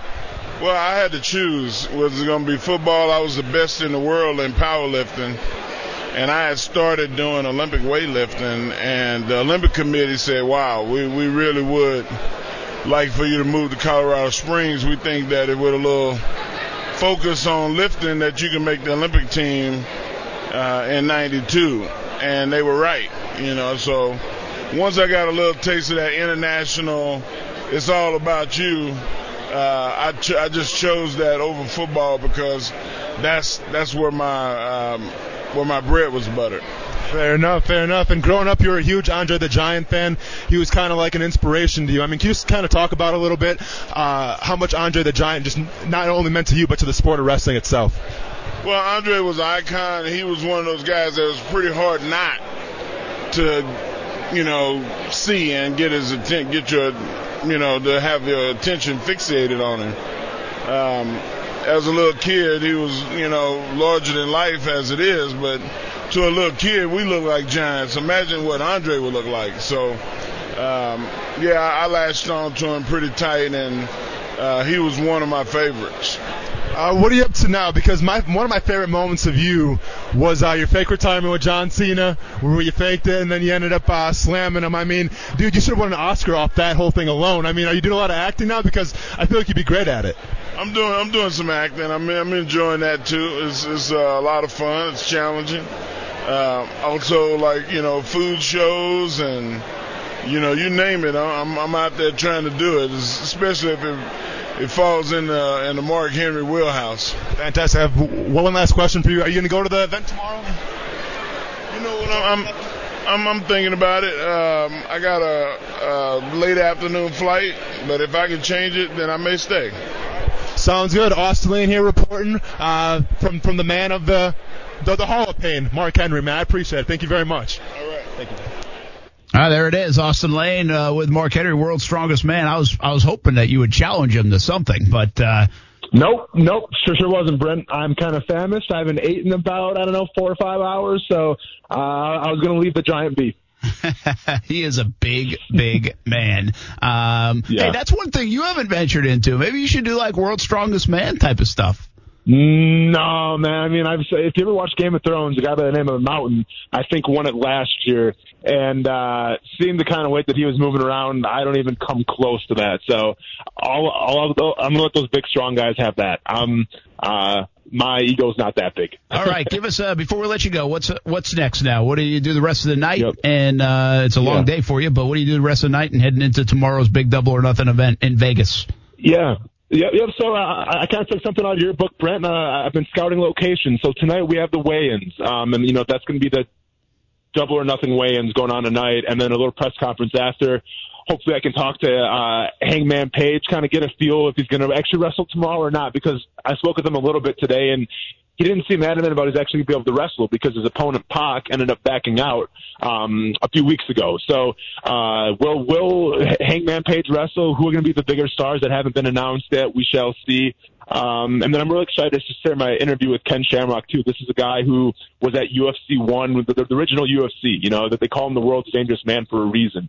Um, he had a little stint in the in professional wrestling as well, and just hearing his um, you know, hearing how he had to work at professional wrestling because you have a guy who fought in the UFC who everyone was afraid of, but when it came to wrestling, because that was his second career, he still had to pay his dues. You know, like the locker room didn't accept him right away, even though he did MMA. So hearing him talk about what he had to go through to, I guess, try to gain the wrestler's respect is a pretty cool story. So I can't wait to share that one as well. All right, that'll be good stuff when you come back and uh, tell us all about it on Tuesday. We uh, we have a shortened show on Monday.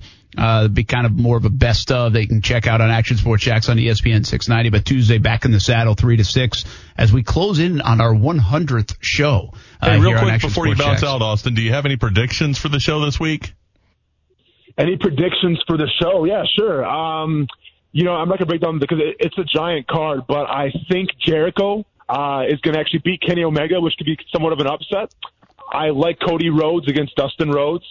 Um, I think Britt Baker wins the triple threat. Um, the, the, the the one that's the, the one that's hard to uh, kind of decide on is, is, the battle royal. Uh, it's, it's a casino battle royal, and um, that one MJF possibly, but it's hard to pick a guy there. Um, I'm looking forward to seeing Joey Janela as well, but uh, that's probably all I got for predictions because there's going to be surprises. There's going to be uh, surprise contestants, so I could I could sit here and um, you know kind of kind of break it down all day. And another one too is obviously the Lucha Brothers and then the Young Bucks as well. I think the, the Lucha Brothers are going to take that one too.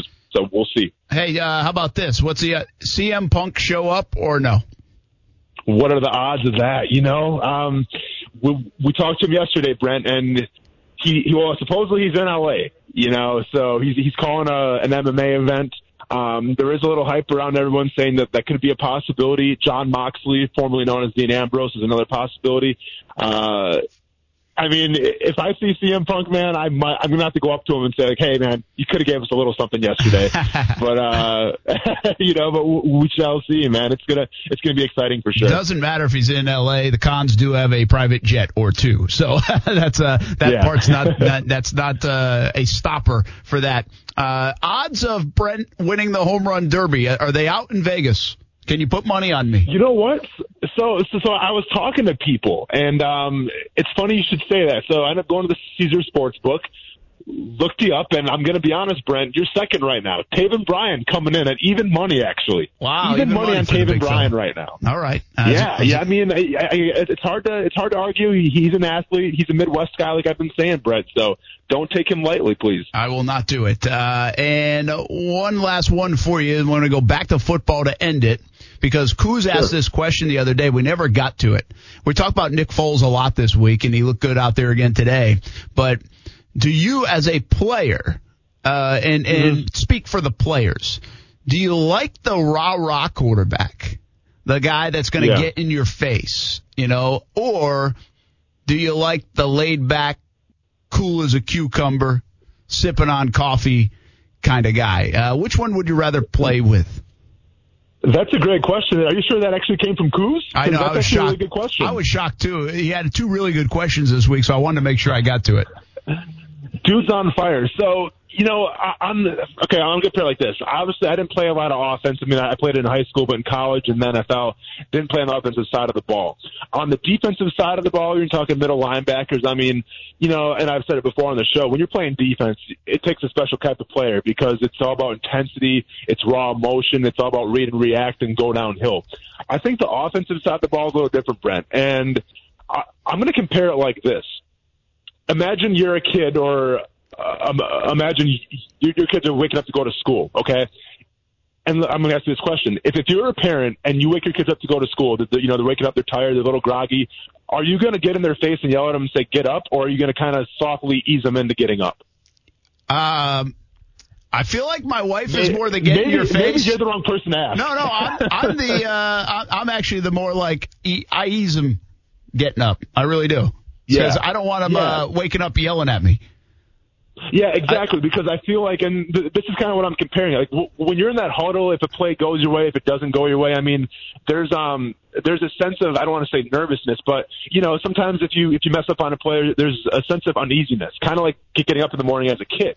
And if your mom came in the room, if your dad came in the room and yelled at you, said, "Get up, we got to go right now," what are you gonna do? You, you- you're gonna panic and you're gonna um you're probably not gonna play it the best on the field because it's kind of the same thing, right? Whereas opposed to if you're sleeping as a kid in the bed and all of a sudden your mom kind of eases you up, and it's like, "Hey, Oz, time to get up," or "We have to go to school now."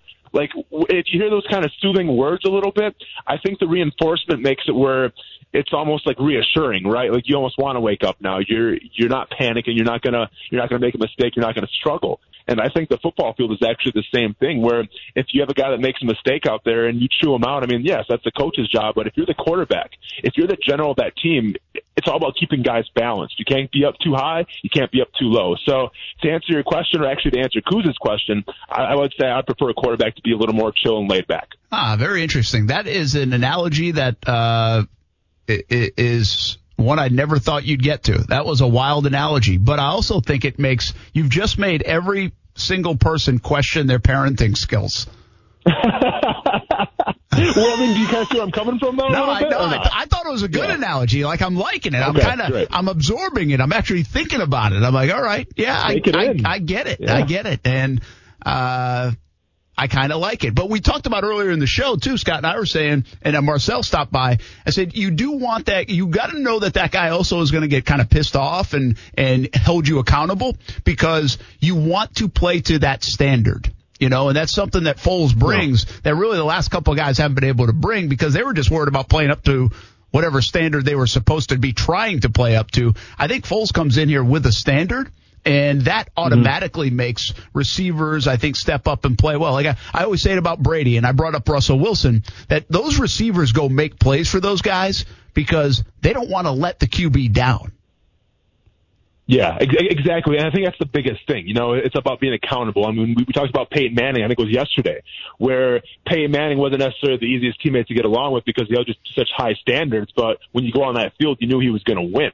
Um, but at the same time, I think if you have a quarterback who's chewing you out all the time in practice, because you have to remember, Brent, like say, say you're a wide receiver, you, you drop a ball in practice, you have a quarterback that chews you out, that's kind of showing erratic behavior. What happens when that guy goes to the sideline? The coach is going to chew him out as well. So now you're almost getting like double duty of like getting chewed out. Yeah, You yeah. know, I mean, the same thing sometimes happens on defense. So I think from that perspective, you know, getting chewed out twice uh, on one play by number one, the quarterback, and number two, the coach, uh, that, that can definitely hurt somebody's confidence. Austen Lane from Las Vegas, first ever report on the road from Vegas. Here on Action Sports Jax on ESPN 690. Have a good weekend. Travel safe. Have some fun out there. Do some work. Will do. And, and, and by the way, Hey, hey, Brent, I, I, I have one more question for you. You said put a thousand dollars on black, right? one We're going with hundred, one hundred, One hundred thousand dollars. One hundred thousand dollars. Hundred dollars. One hundred thousand dollars. Are you, you gonna PayPal me that? Are you gonna?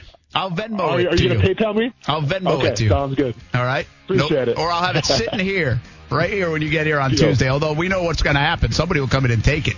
They always mess up Oh, on the studio. What else is new? I'll hand it to you on Tuesday. You hand it to me because you're going to win. One spin, one roll on black. Have fun, man. Thank you, man. We'll do. Talk to you later. All right, Austen Lane from Vegas. We're taking a quick time out. Scott, We're pretty much done for the day, oh, brother. we're done. I was didn't know which one this this was. We're done. How about that? Yeah, it's 550 something. That's awesome. All right, I'm going to win a home run derby crown. Everybody else have a great weekend.